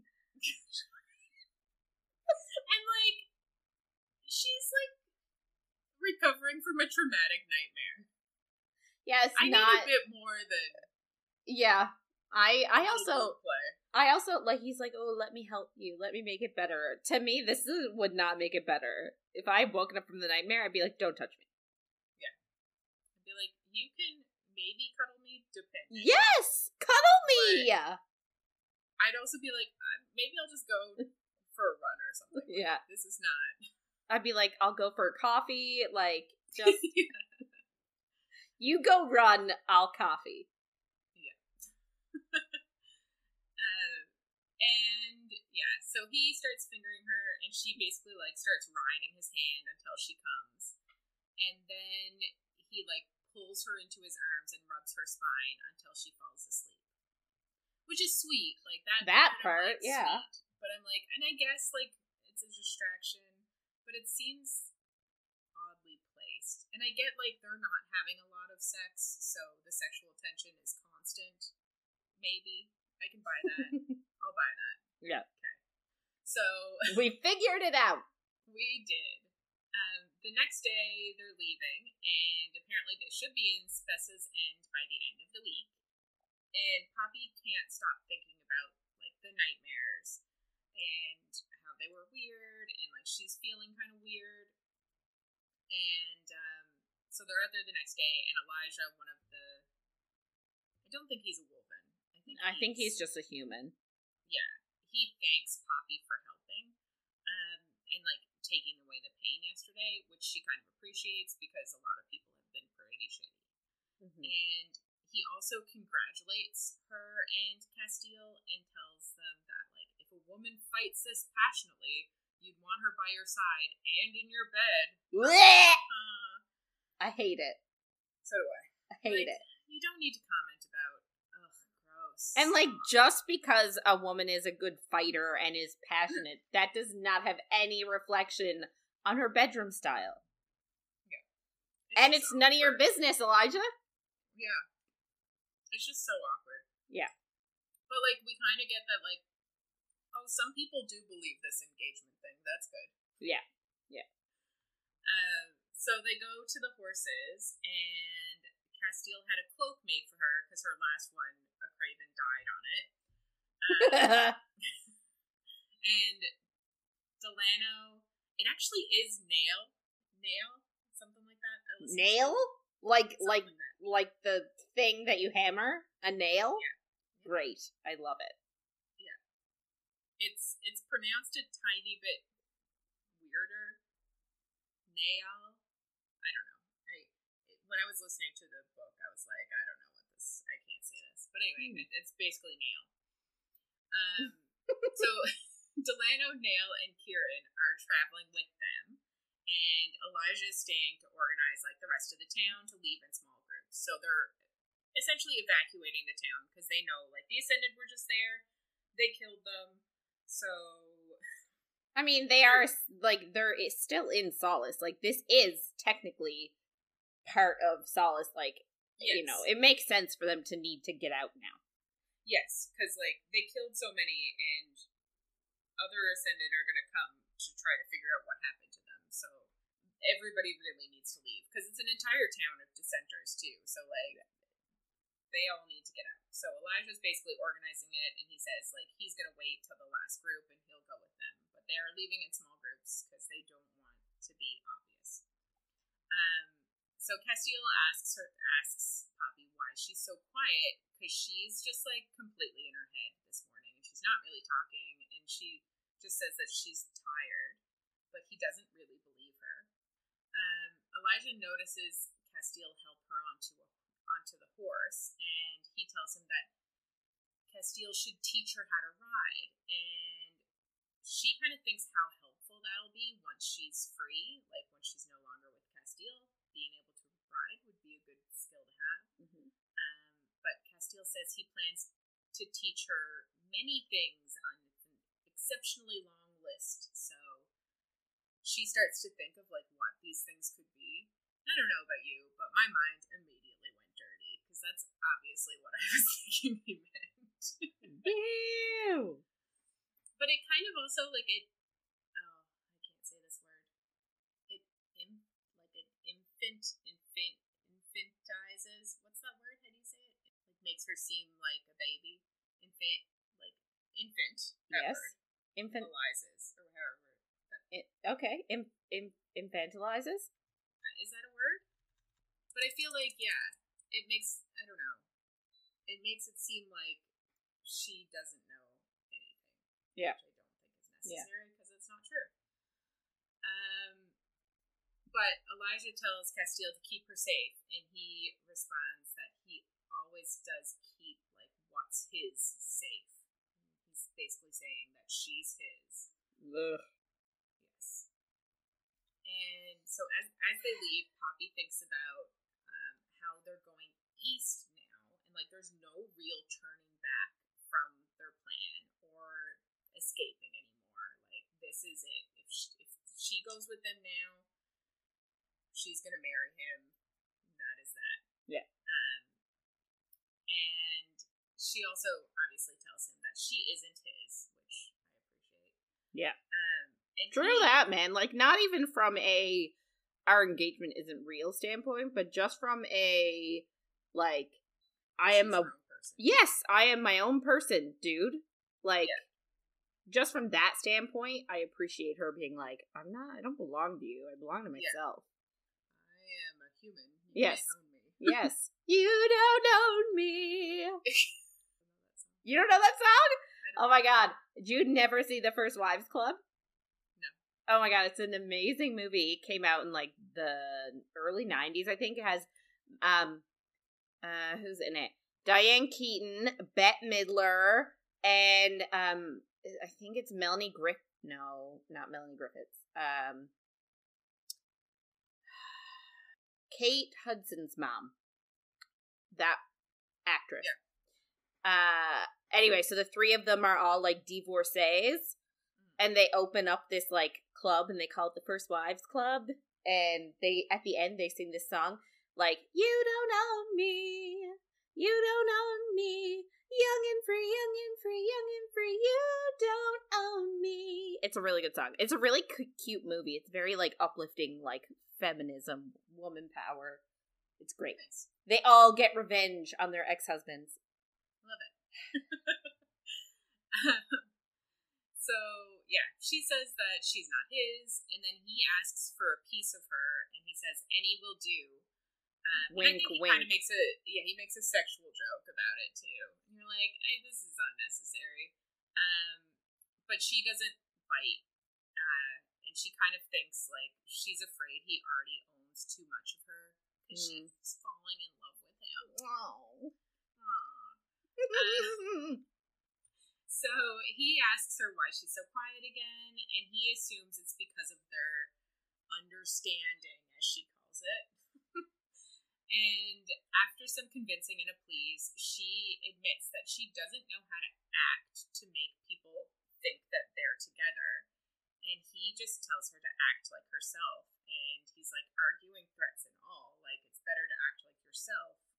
Mm-hmm. Because obviously he's in love with her too, so it's he's in love with who she is. So yeah. Obviously, him her acting like that would help. But yeah, well, I guess she's nervous that like her constantly threatening to stab him doesn't seem very lovey-dovey, which is fair. um, but yeah, she she also admits to him that like. She's used to being the maiden, so when she's kind of unsure of herself, she reverts back to, like, that silence and not being spoken to or mm-hmm. speaking, which completely makes sense. Mm-hmm. And, like, I, I appreciate that that's in there, because it is kind of surprising how outspoken she is based on having to live a completely silent life and not yeah. being able to talk back. Yeah. So, I do like that this was in here. It does make me think that some of her outbursts are, like, would she actually say any of this? Because, but, you know, it is what it is. Yeah. Um, he asks her about the Duke's lessons, and she says, like, after the first few, she learned to disassociate, basically. And she did what she had to to survive, and that's why she didn't really want to think about what the Ascended did and, like, their secrets. Yeah. Um, because that would also mean, like, looking at how she perpetuated their agenda. Right. And she kind of feels, like, she feels a lot of guilt about that, about never looking into what yeah. the Ascended, like, lied about. Well, yeah, and I think last book, too, like, she mentions how, like, she literally thinks about how, like, well, geez, if Duke and, if the Duke and Lord Mazine are this awful and they're God's blessed, like, you know, who are the truly terrible people? Like, if these are... If these people are chosen by the gods as being worthy, like, who's not worthy? They must be really awful. So, like, she totally, like, got, she understood that these people were horrific people. But I, yeah, like what you said, diving into that and thinking more into that, I, you know, she was already living such a terrible life anyway. Yeah. I feel like it would have, like, how would you, on, or how would you get out of bed? Every day, if you had to face what you were a part of. Yes. Yeah. And, like, she wouldn't have been able to run away. It would have been even more depressing mm-hmm. than her life already was. Mm-hmm. Like, there's no... Yeah. Yeah. She was already doing her best to survive. It's hard. You can't add more to that. Yeah. Yes. Um. Yeah. So... He kind of tells her, like, she's making a change now by having left them. Like, she's dismantling the system now um, of the Ascended. And she she kind of asks if that's enough, and he brings up Victor, and he asks if she blames Victor's Victor, sorry, for for all the ways that he ended up failing her, but she completely defends him and says, like, he did all of that he could, which we've talked about, he didn't. Um, and he also apologized, like, with his dying breath for the things that he couldn't do. And, like, I understand what she's saying. Like, if he hadn't done anything, he probably would have been taken away from her, and it would have made her life worse. But, like, there are still some things that he could have done better. Yeah. We had a whole rant about it last time. We did. Um, he tells her she should see herself the same way, and, like, give herself some forgiveness, basically, which is true. And that now they have a common... Now they have a common people. A camel. Now they have a camel. It's like a camel, but it's a camel. Um, now they have a common people to blame in both cases. Obviously, the Ascended, and she agrees with that. Um, she also says she guesses she should have pulled a knife on him this morning in the great in like the hall. Um, if that's what'll make people believe in their agreement, mm-hmm. and he tells her that this is more personal than just an agreement, and she disagrees with him, but then he starts rubbing her through her pants, and you're like, whoa, this just Anna, took a turn. The, I'm sorry, the poor horse! Getting so wet. Oh, yeah.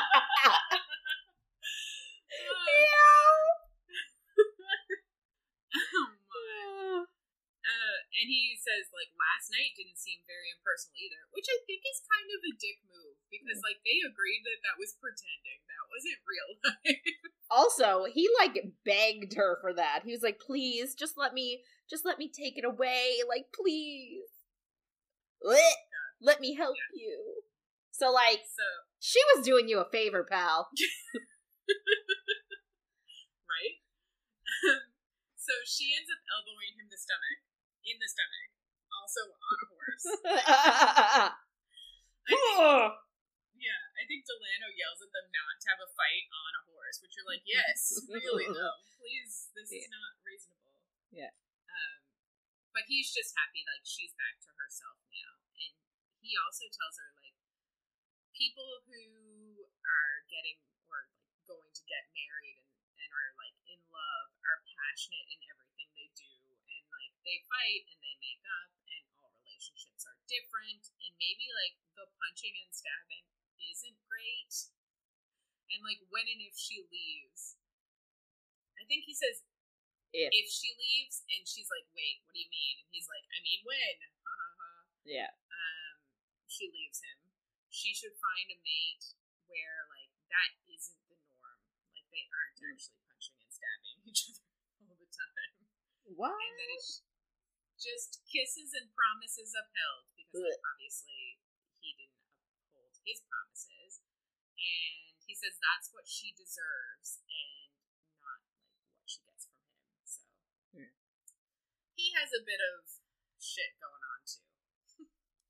um, but she kind of just feels weird having him talk about her with someone else so easily, and you're like, that's what you're taking out of this? Like, he just feels like he he's too shitty to be with you. That's, like, clearly what he's saying here. Um, but she asks him about being in love before, because he had said last book, I think, that he was. Um, and she asks, like, what happened, and he just says that she's gone, and she feels his pain like a wave. And she kind of realizes that, like, his constant pain and grief isn't just for, for his brother. It's also this woman he loved. Mm-hmm. And she kind of thinks, like, I guess he told her that he lost his brother and then a few le- years later, his best friend. Which was it even a few years later? I don't understand that. I don't either. But it makes him wonder if the best friend was this Shay woman that she heard about from Alistair, which is Alistair's daughter. Yep. Um, Sounds right. It could easily be. Um, so she goes to take his pain away, but he asks her not to, because a reminder for him. Hmm. Which is kind of cheesy. Yeah. Unnecessary. Like, take my pain away, please. I'd love to be happy. You know? Yeah. No. Yeah. Oh my god, can you imagine if somebody could, like, just with a touch just take away your anxiety? Please. I would be a completely different person. This podcast would be over. We'd leave our houses. Doubt it. Yeah. I'd spend time outside. You know. Just be living my best life. Yeah. Yeah. Um, anyway. She, uh, back into this conversation. um, so she asks if, um, if this person that he loved died because of the Ascended, and he says that everything bad in his life happened because of the Ascended, and Ooh. She's kind of just like, but I am tied to the Ascended. And he doesn't respond! For, like, days. I know! It's wild. I'm like, this is why she doesn't think you like her, you absolute ass. Like, like huh. It's too long. It's so awkward. Yeah. Like, yeah. It's, it's wild. Yeah. Um, she starts to kind of think about, like, the only other thing that the Ascended have left to take from him is his life, because they've literally taken everything else. And that really starts to affect her. And I mean, Kieran, his parents, yeah, his kingdom. Her. Yeah. Like, there's more stuff. There's a ton of stuff. This is where her brain went. She's yeah. like, him dying, that would make me sad. Wait. One day I'm gonna leave, and then I'm gonna be sad anyway. And you're like, I guess, yeah, her leaving is kind of like him dying. In that, like, they won't be able to talk to each other anymore because there's no cell phones, but, like... Send him a carrier alive. Pigeon! Yeah, he'll still be alive. It'll almost probably be worse, because then he'll, like, actually fall in love with someone else, and yeah. then her heart will be doubly broken. Yeah. And And, like, can you imagine if they cross paths and, like, that awkward phase when you run into an ex and, like, they're with their new girlfriend or wife and family, and it's like... And they're so happy, and yeah. she's gonna be depressed and still sad. Yeah. That's what she's picturing right now. Mm-hmm. For three days while he doesn't talk to her and they travel. It's so weird. I, yeah, I wouldn't be able to take the silence. No. I'd be like, talk to me! About, like, talk Yeah. Because, like, they're sitting on one horse every day yeah. during this. And they sleep holding each other for warmth because it's cold. Yeah. Like, I... No talking. No, I wouldn't... I literally would be like, are you mad at me? Are you mad at me? Can you talk to me, please? Are we there yet? uh, if that would get a reaction, I would go there. Yeah. Um, so... She has her nightmares every night, and they're different, and she doesn't understand them. So, obviously, her mother's wounds, the rhyme, the smoke, and not the fog. Like, there's a lot of signs here that I'm assuming it's going to come up eventually. Mm-hmm. Um, but he, like, wakes her up each night, and, like, before she can scream and, like, get predators towards them, which is good. So, I cannot imagine a predator coming towards a scream. Like, if an animal predator now. Uh, yeah. Speaking of non-animal predators, which are still animals, though, but are also human. she, uh, they're going through um, the woods one day, and she notices rope symbols that look like the rocks in the Blood Forest in the last book. And if you'll remember the last book, I was talking about this, and I was like, I don't think this ever comes back up, and it's so weird. Anyway, it comes back up. I just forgot about it. Um, but there's ropes, and they're like in a circle, and then there's a line through it. I don't know which way the line is, but they get close enough, and there's a lot of these around, but the line is actually made with a bone. So... Amazing. It's a rope and a bone, and, like, the other ones were made in the shapes of rocks, um, but... How can you be made in the shape of a rock? Like, they use rocks to make the shape of a rock. Oh, like okay. A with a line through it. Yes. Oh, okay. Like, they didn't, like, curve out a rock. Yes. Okay. Sorry, that was confusing. Which is just me today. No, I was thinking that they, like, made a rope and bone into the shape of a rock. And I'm like, oh, what's no, it? I was talking about the one in the blood. I'm like, what's the shape of a rock? Like, rocks are all different shapes. That's very true. What's the shape of a rock?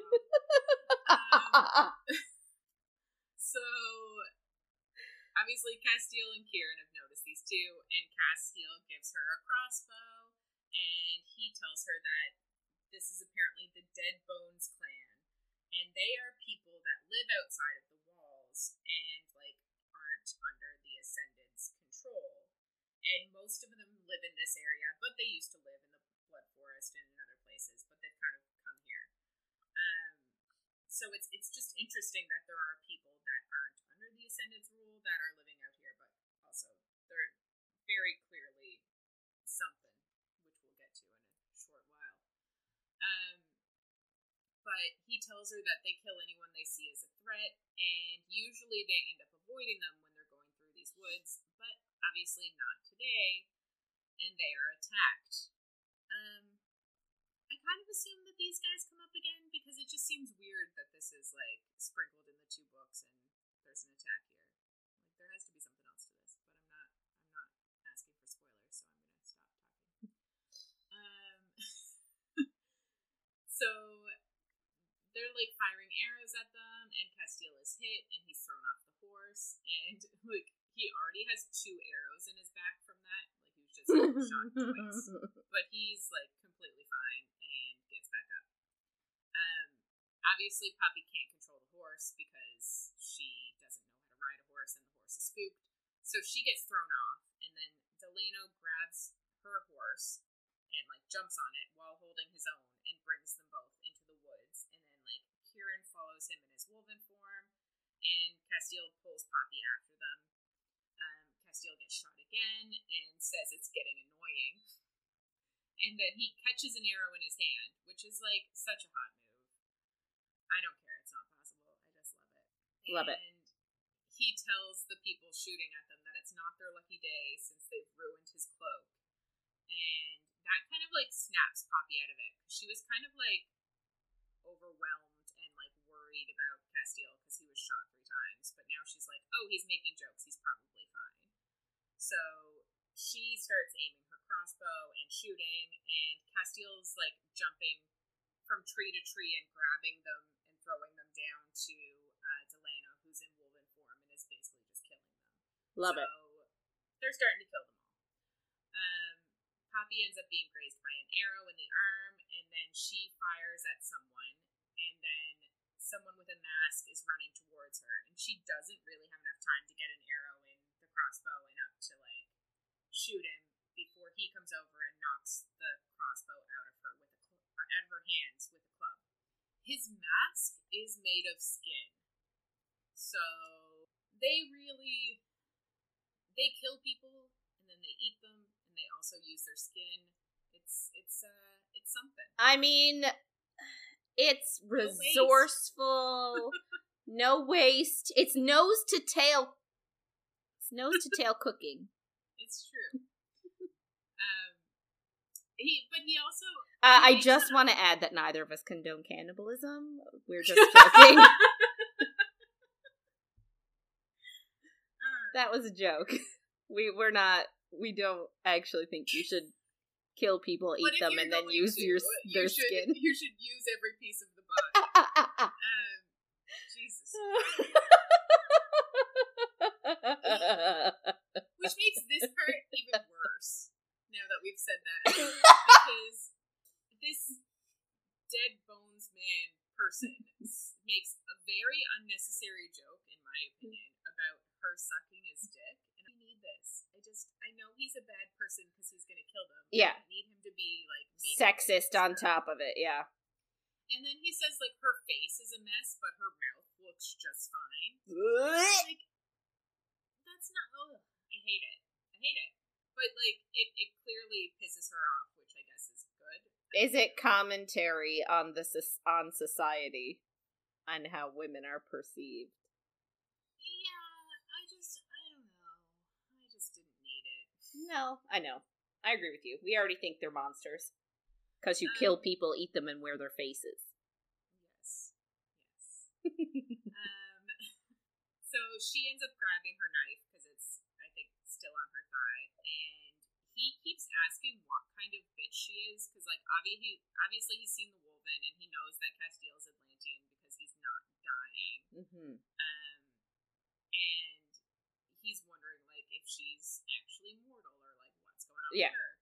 And she just stabs him, like, up into his chin, like... Vertically, yeah. Face. Yeah. And says, I'm this kind of bitch. I love it! Dies. I know, me too. I love it. But he dies and lands right on top of her, which is awful. Like, she's, like, starting to push him off, but Casteel comes over and pulls him off. And he's very worried about Poppy being injured, but she's more er- worried about, like, the three plus arrows that are still sticking out of him. But, like, um, also, he still hasn't spoken to her for three days. Yeah, it's so weird. um, but he ends up tearing a piece of his cloak to cover her wound, so that it doesn't get infected, and, like, he obviously can't get infections. But he also just, like, stands there and is looking at her and looking at her wound, and his pupils are giant, and he's just not binding the wound. And she's like, what is happening? um, Kieran then comes over and, like, what's going on? And, like, Poppy looks over at him and is shocked. Because he's naked. I love that part so much. She's, like, full-on scandalized by it. She's like, why are you naked? And he's like, um, I changed into a wolven. Like, what do you want from me? But Cass starts, like, getting back to himself again, and he, like, pulls his arrows out of himself, which is gross and painful. Um, but he needs to take them out to heal. Yeah. And they basically start their journey on again, and when the coast, like, when the coast kind of seems clear and, like, they don't fear for their lives anymore, Poppy starts to ask about the Dead Bones clan, and, like, why they would attack them. Like, they're not Craven, like, why are they being attacked? But they kind of say that, like, they attack anybody that comes around them, and they were likely hungry. And someone makes a comment that they probably wanted a cloak out of the wolven's fur, which is not surprising. Pretty gross, sure. But, like... Well, I mean, I guess if they wear people's faces, if they wear yeah. skin on their face, I guess it's not much of a stretch to want to skin the person as a wolf. Yeah, exactly. Mm. Um, Poppy starts to kind of fall asleep in Casteel's arms, and she asks him if it bothers him to be so close to someone who represents the Ascended. And he says he would do anything for his brother, and that she's also part Atlantean, so that helps. But, so she's clearly, it's been three days since the comment that yeah. she, like, came from these. She's been stewing about that since then. Yes. Because he didn't say anything. And now she's, like, falling asleep leaned against him, and she's like, sorry that... I represent the Ascended, like, yeah. how can you be near me? I hate myself, basically. Yeah. It's been three days of this, and you haven't said anything. And he's just like, I'd do anything for my brother, which has nothing to do with her. But, like, so, say, so, but that just insinuates I would get as close to, to you as possible for my brother. Yeah. Like, but it's like I am repulsed by you, yes. but I'm doing this for my brother. Like, exactly. That is not what you say to comfort someone. And you're like, you're like, of course there's a miscommunication trope in this book, because he's he's being such an ass here. Yeah. But, like, like this, he does say, oh, she's part Atlantean, so that helps. But you're like, that dismisses everything about her. How do you not see that? Yeah. Like, this is so wild. But, like, also, I find, too, that, like, this is not miscommunication. Like, to me, oh, this no. is him admitting he finds her repulsive. Yes. Yeah, yeah, yeah. This part isn't miscommunication, but, like, the whole... Yes, I understand what you're saying. The whole book is based on them not telling each other how they feel. But, like, this makes it one hundred percent seem like he hates her. Yes! And is repulsed by her. Yes! And I I completely understand why she's like, ah, yes, I'm falling in love with him and he hates me. Yeah. But yeah, he fucking does. He just said he's repulsed by you. Yeah. He'd do, he'd get close to anybody to save his brother. Including you. Like. A piece of scum. Like. You're disgusting. Run away. Like, what the fuck? This is great. So the next day, they get to um, what's called Stygian Bay, and it's apparently the gateway to the Temples of Eternity, and it's where Rain, one of the gods, sleeps below its surface. Um, which, because they say all the gods are asleep right now, so Rain is apparently sleeping at the bottom of this lake below its surface. Get it, Rain.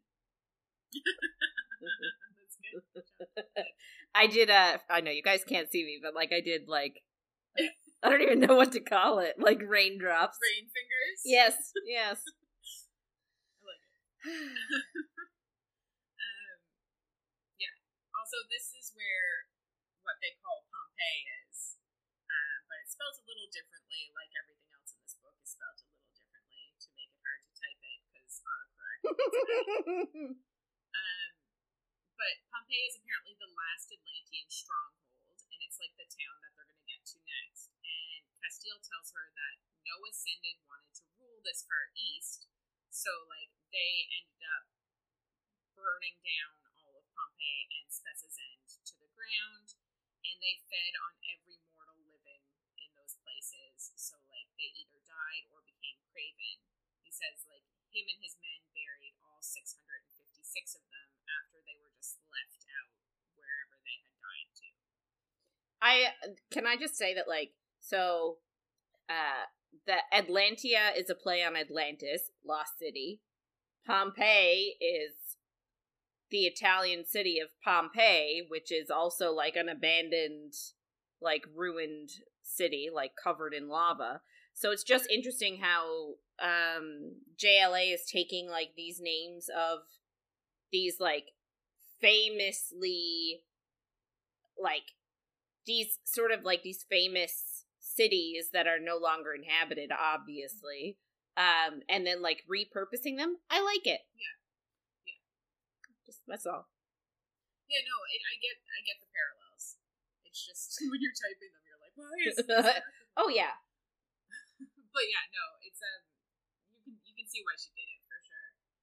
Um, So, I don't, it's going to sound terrible, but I don't really understand, after everything she's heard, she's still super shocked by, like, them, like, killing everybody here and ruining the places because nobody wanted to rule this far east. And it's just, like, I'm not surprised. I don't, I don't really understand why she's so surprised. I think it's maybe, like, finally seeing with your eyes the proof of it and, like, the graves and stuff, like, I think that's what might get her, but it it doesn't sound surprising to me that they did this after everything we learned. No, no. Um, I'm not shocked just, like, either. I'm super shocked by the atrocities, and it's just interesting, because I'm like, I guess it's kind of like the nail that finally had to hit it all home, maybe, because, like, she yeah. lived her whole life thinking one thing, so. But, like, I also love that, doesn't, like, Delano or or Niall or somebody say, like, I'm glad that I'm still shocked by this? Because, like, it means I'm not like them? Yes, exactly. So, like, yeah, when you become numb to the violence, like, that's, that is when it becomes a problem. Yes. Um, yeah, and obviously, if I were to see something like that in person, I would not be shocked. It's also a book, so it's completely different. I'm not yeah. saying, like... I wouldn't be shocked by atrocities like that. I'm just saying it's not surprising once you learn all the stuff you do about them, like, stealing children and stuff, yeah. that they would just be like, mm, we don't want to rule there. Let's kill everybody. Yeah. Um, Pompay and Spessa's End are, like, far enough east that, like, the normal citizens of Solis won't end up there, and, like, they would never stumble upon the destruction or, according to Niall, the rebuilding that's happening as well. Hmm. So, like, nobody ever comes out here, which is, I guess, ideal. they end up getting to Spessa's End, and an overexcited young Wolven named Beckett and a young Atlantean boy named Quinton meet them, and Casteel like introduces her to them as his fiancée. Um, and Casteel and Kieran are surprised that there are young people there. Um, so I guess normally he says like, there's about a hundred of them there, and they're normally older and trained Atlanteans that have moved here because mm-hmm. they need them to like be ready in case the Ascendeds do come there and attack them. They want trained Atlanteans to be there. Um, and it's odd to have somebody so young, but he says that they're like going through the culling, have recently gone through the culling, and you're like, Poppy's going through the culling, so these young kids are likely Poppy's age or older. I, but like, it's funny though, because later on in this section, not this section, but I think in the next section, maybe even the last one, uh, I one hundred percent remember, I don't know if it's Kieran or if it's Poppy just thinking it to herself. Oh, it's Kieran that tells her, I think, um, that Wolven, so I don't know about Quentin, because I don't know if Quentin, I think Quentin is just Atlantean, right? He's not Wolven. Yeah. So, but um, Beckett uh, is like way older than Poppy. Huh. Because it says like Wolven age very, very slowly. Like it takes, it takes like thirty, forty years for them to reach like, like a, adulthood, we'll say. So like yeah. he's, maybe he just went through the culling, but like he's still very much a child. So, like, he's way older. So, like, but ha- but if you're going through the culling at nineteen and they're saying he's just going through the culling, then he would be Poppy. So, I don't know if that's a continuity thing or if maybe they just didn't explicitly say that Beckett... Do, do Wolven go through the culling? I have no idea. I guess that's the other question. Maybe they're just talking about, like, Quinton is going through his culling. Maybe. So, like, he's, like, nineteen. Yeah, so he's... Oh. But like, it's weird because he seems he seems like a little not in charge, but like kind of in charge a little bit to me. He just seemed very young to me. Hmm. He's like leading them to their room and super yeah. excited. And well, I guess just seems he seems young to me, and you're like, does they're talking about how young they are, and they're surprised young people are there, and you're like, does Casteel realize that Poppy is also that same age? Like, she's also a baby. Are we overlooking this? I think I think Casteel might be overlooking this. Yeah. Um. Also, do you love it when the main character guy is like two hundred years old and the girl is nineteen? It's my favorite. It's my favorite trope ever. Uh, it's not as bad as ACOTAR, though. No. Because Reese is like six hundred, five hundred yeah. maybe. Ah. It's something, man. It's something. Still my favorite book. Well, it's the same. It's all all of them are like that. Oh, yeah! You're right. Like even T O G is like it, too. Even C C is like it. Is it? She's older, but he's, like, hundreds of years old. Right. Maybe not hundreds. Do you know what I think it is? I think by the time dudes mature... to match with a female's maturity, that's how old they need to be. Hundreds. Hundreds of years old. Fair. I'll buy that. um, so Quinton brings them to, like, some beautiful rooms, and they, like, talk about showers, which are a thing in Atlantia, but not in Solis, so, like, there are no showers here. But when they get to Atlantia, she'll be able to have a shower. It's something she doesn't believe is real. Yeah. I like how he explains it, though. He's like, it's a warm rain that comes from the top of yeah. the ceiling. And I'm like, yeah, it's about right. It is about right. It can also be cold if you want. Yeah, that's true. um, so Casteel then checks her wounds and then just, like, runs away from her, basically. And you're like, wait, what is happening? Like, you, you you don't want her to think that she hates you? Yeah. So she just, like, cleans herself and goes to bed. She's thinking about, like, all of the graves and, like, how shitty the Ascended are. And, like, she's really starting to process it all for real, I think, because like there's been a lot of change in the last little while. But she falls asleep, and I kind of hate this trope too. She wakes up on the hard bed, and she's like, I don't remember the bed being this hard when I fell asleep. It was comfortable. Why is the bed so hard now? You're like, you know it's a body. Beds don't feel like bodies. And then she's like, and the bed is wrapped around me. Beds don't wrap around you. Anyway, the bed also has its hand on her bare thigh. Um, no, I don't think she actually said that. But obviously Casteel is what she's lying on. Yeah. And he has his hand on her bare thigh. And this has caused, like, the robe she's wearing to, like, open on the bottom. And yeah. she's not wearing anything underneath yeah. that. She had to wear a bathrobe to bed. Yes, she mm. has no clothes. Yeah. Which makes sense. Yeah. I'll buy that. Yeah. Um, she could have just been naked. It would have been fine. Yeah. But, okay. um, and so his thigh is pressed, like, right up into her apex, as we like to call just it. Just call it a clitoris and move on. um.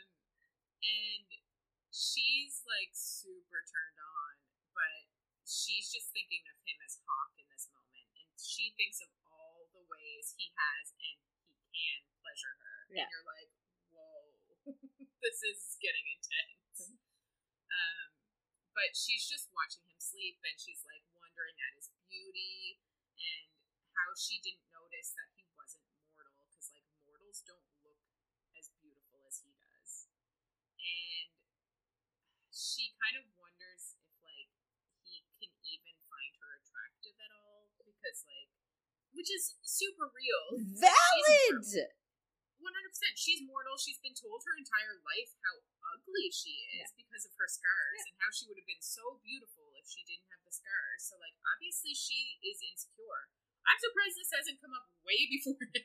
Really? Plus, he essentially told her he finds her awful and hates the fact that she's associates with the Ascended. Like, right? Like, it's yeah. I'm surprised she can manage this much.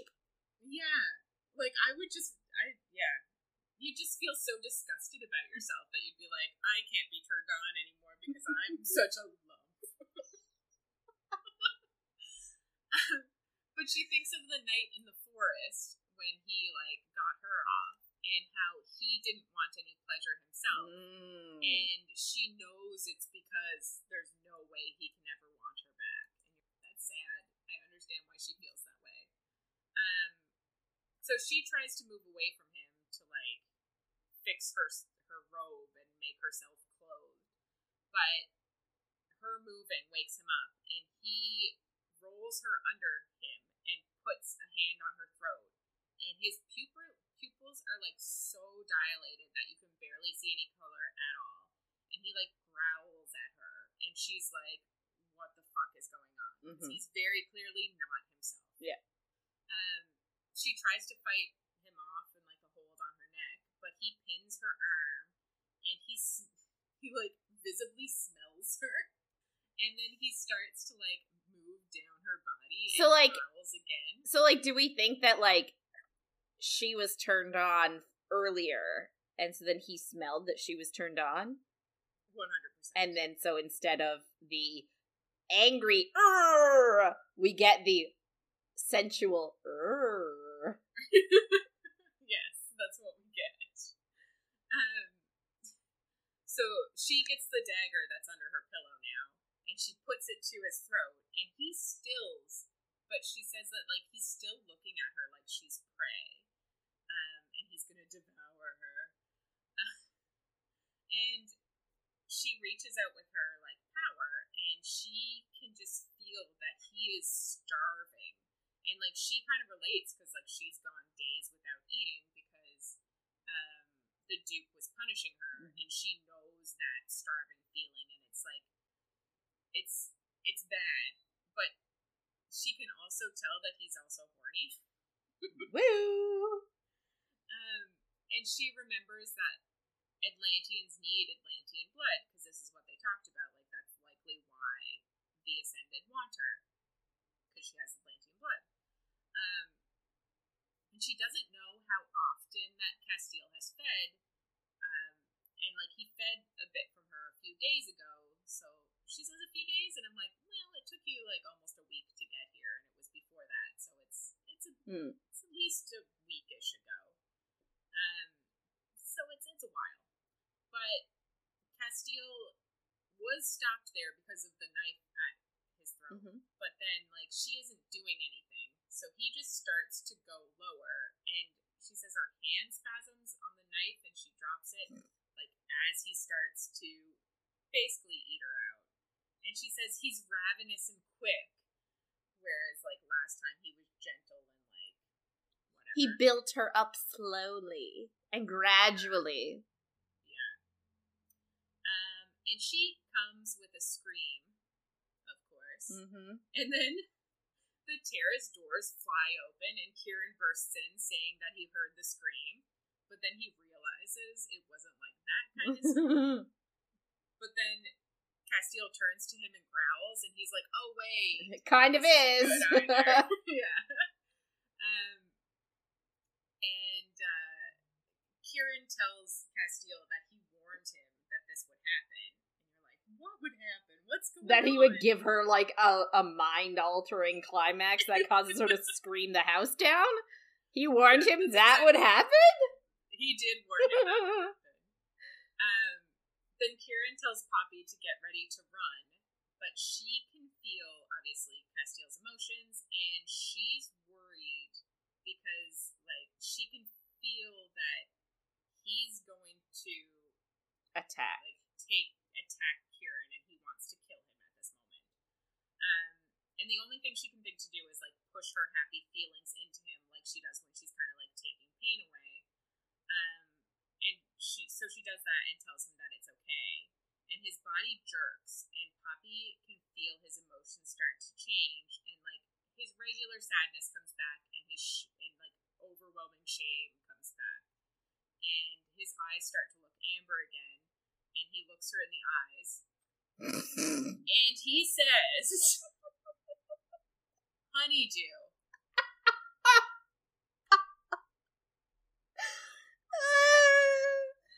Sir, this is not the time. Like, this is super problematic. You just did this basically against her will. There was no consent. It's against his will, likely, because, like, he wasn't even in the right state either. Like, this is so wrong on so many different letter- le- letters, levels.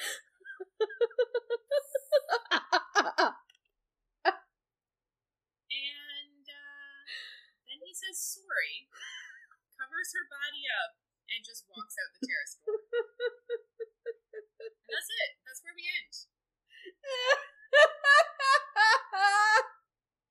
I can't stop. Like, this is this is just so cringy. I can't. Like, guys, if anyone doesn't know, there's a really big thing about honeydew in the fandom, right? So, like, people take pictures of the of the of the book with honeydew, of themselves sure, with. I, I know I you did. For our Instagram, I did take a picture with honeydew. Yeah.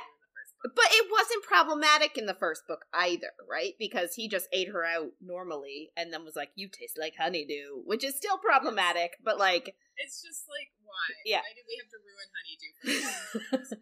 And also, like, real women, I'm sorry. I mean, I don't have a ton of experience. I don't really know what women taste like, but I feel like I Not can... honeydew. Yeah. I feel like I can safely say we don't taste like honeydew. So, like, maybe a little bit more realism. Yeah. Would, and, I, would... like, I know I kind of went on a rant on it in the first book. Because I'm like, it's just, it's perpetuating this, like, yes. thing that women need to smell and taste good. When, like... Men don't. Where's that about men? Yeah. yeah. And, like, I'm, I... It's not about how you taste or smell anyway. It's about the pleasure. So, like, why can't that be the focus? Why do we have to go off on this honeydew thing? Also... That was inappropriate of him. Like, did he just... I wonder. Like, he doesn't black out, I don't think, when he's in No, I wouldn't say. Because, like, I could see if he blacked out in that state, came back to himself, and then he was like... I taste honeydew on my right, tongue. I taste honeydew. Yeah. That would be like, oh shit, I clearly did something. Yeah. Like, I could understand that. Yes. But this is like, do you need to tell Kieran that she tastes like honeydew? Is that really... Do we need to do that right now? That's embarrassing. I mean, I feel like we're already peak embarrassment anyway, just for the fact that, like, he walked in on her, like, post, like, very, very post-climax. Yes. Like, can you imagine, like, your, your, like, your Look, significant other? Yes! He's still down there! Yeah. Like, nosing around! Nosing around.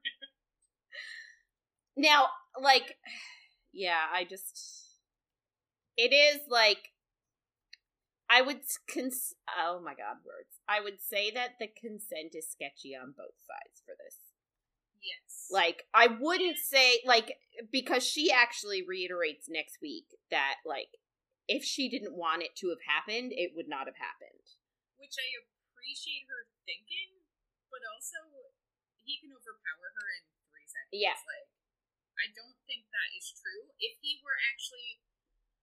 gone, like if he if he couldn't come back from it, if he were actually if he wanted to and she didn't want to, there is nothing she could have done because he's an Atlantean, yeah, and so much stronger. Yeah, I I appreciate her thinking and saying, like, thinking that, I guess, but it's not physically possible for her to stop it. No.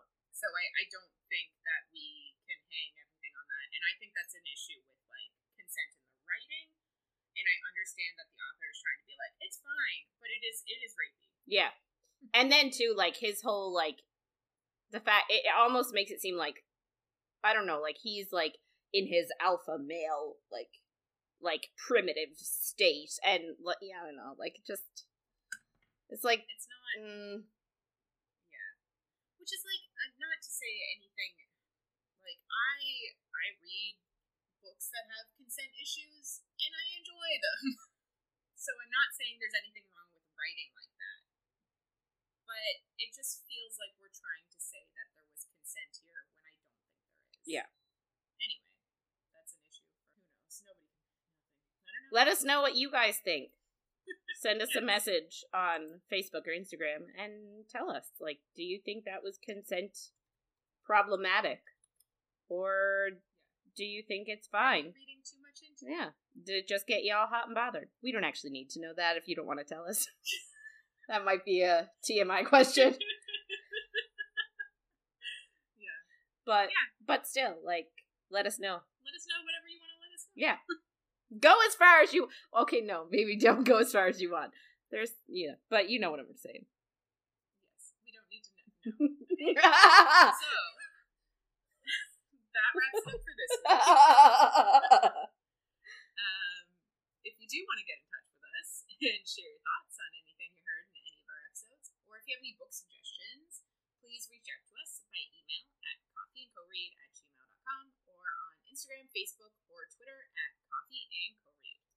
Uh, so next week we will be reading chapters twenty-three to thirty-four of A Kingdom of Flesh and Fire. So, or... I like to call it A K F F. Make sure to follow along. And if you're enjoying our chats, don't forget to follow, rate, and review wherever you get our content. Thanks for listening, everybody, and we'll see you on the next page.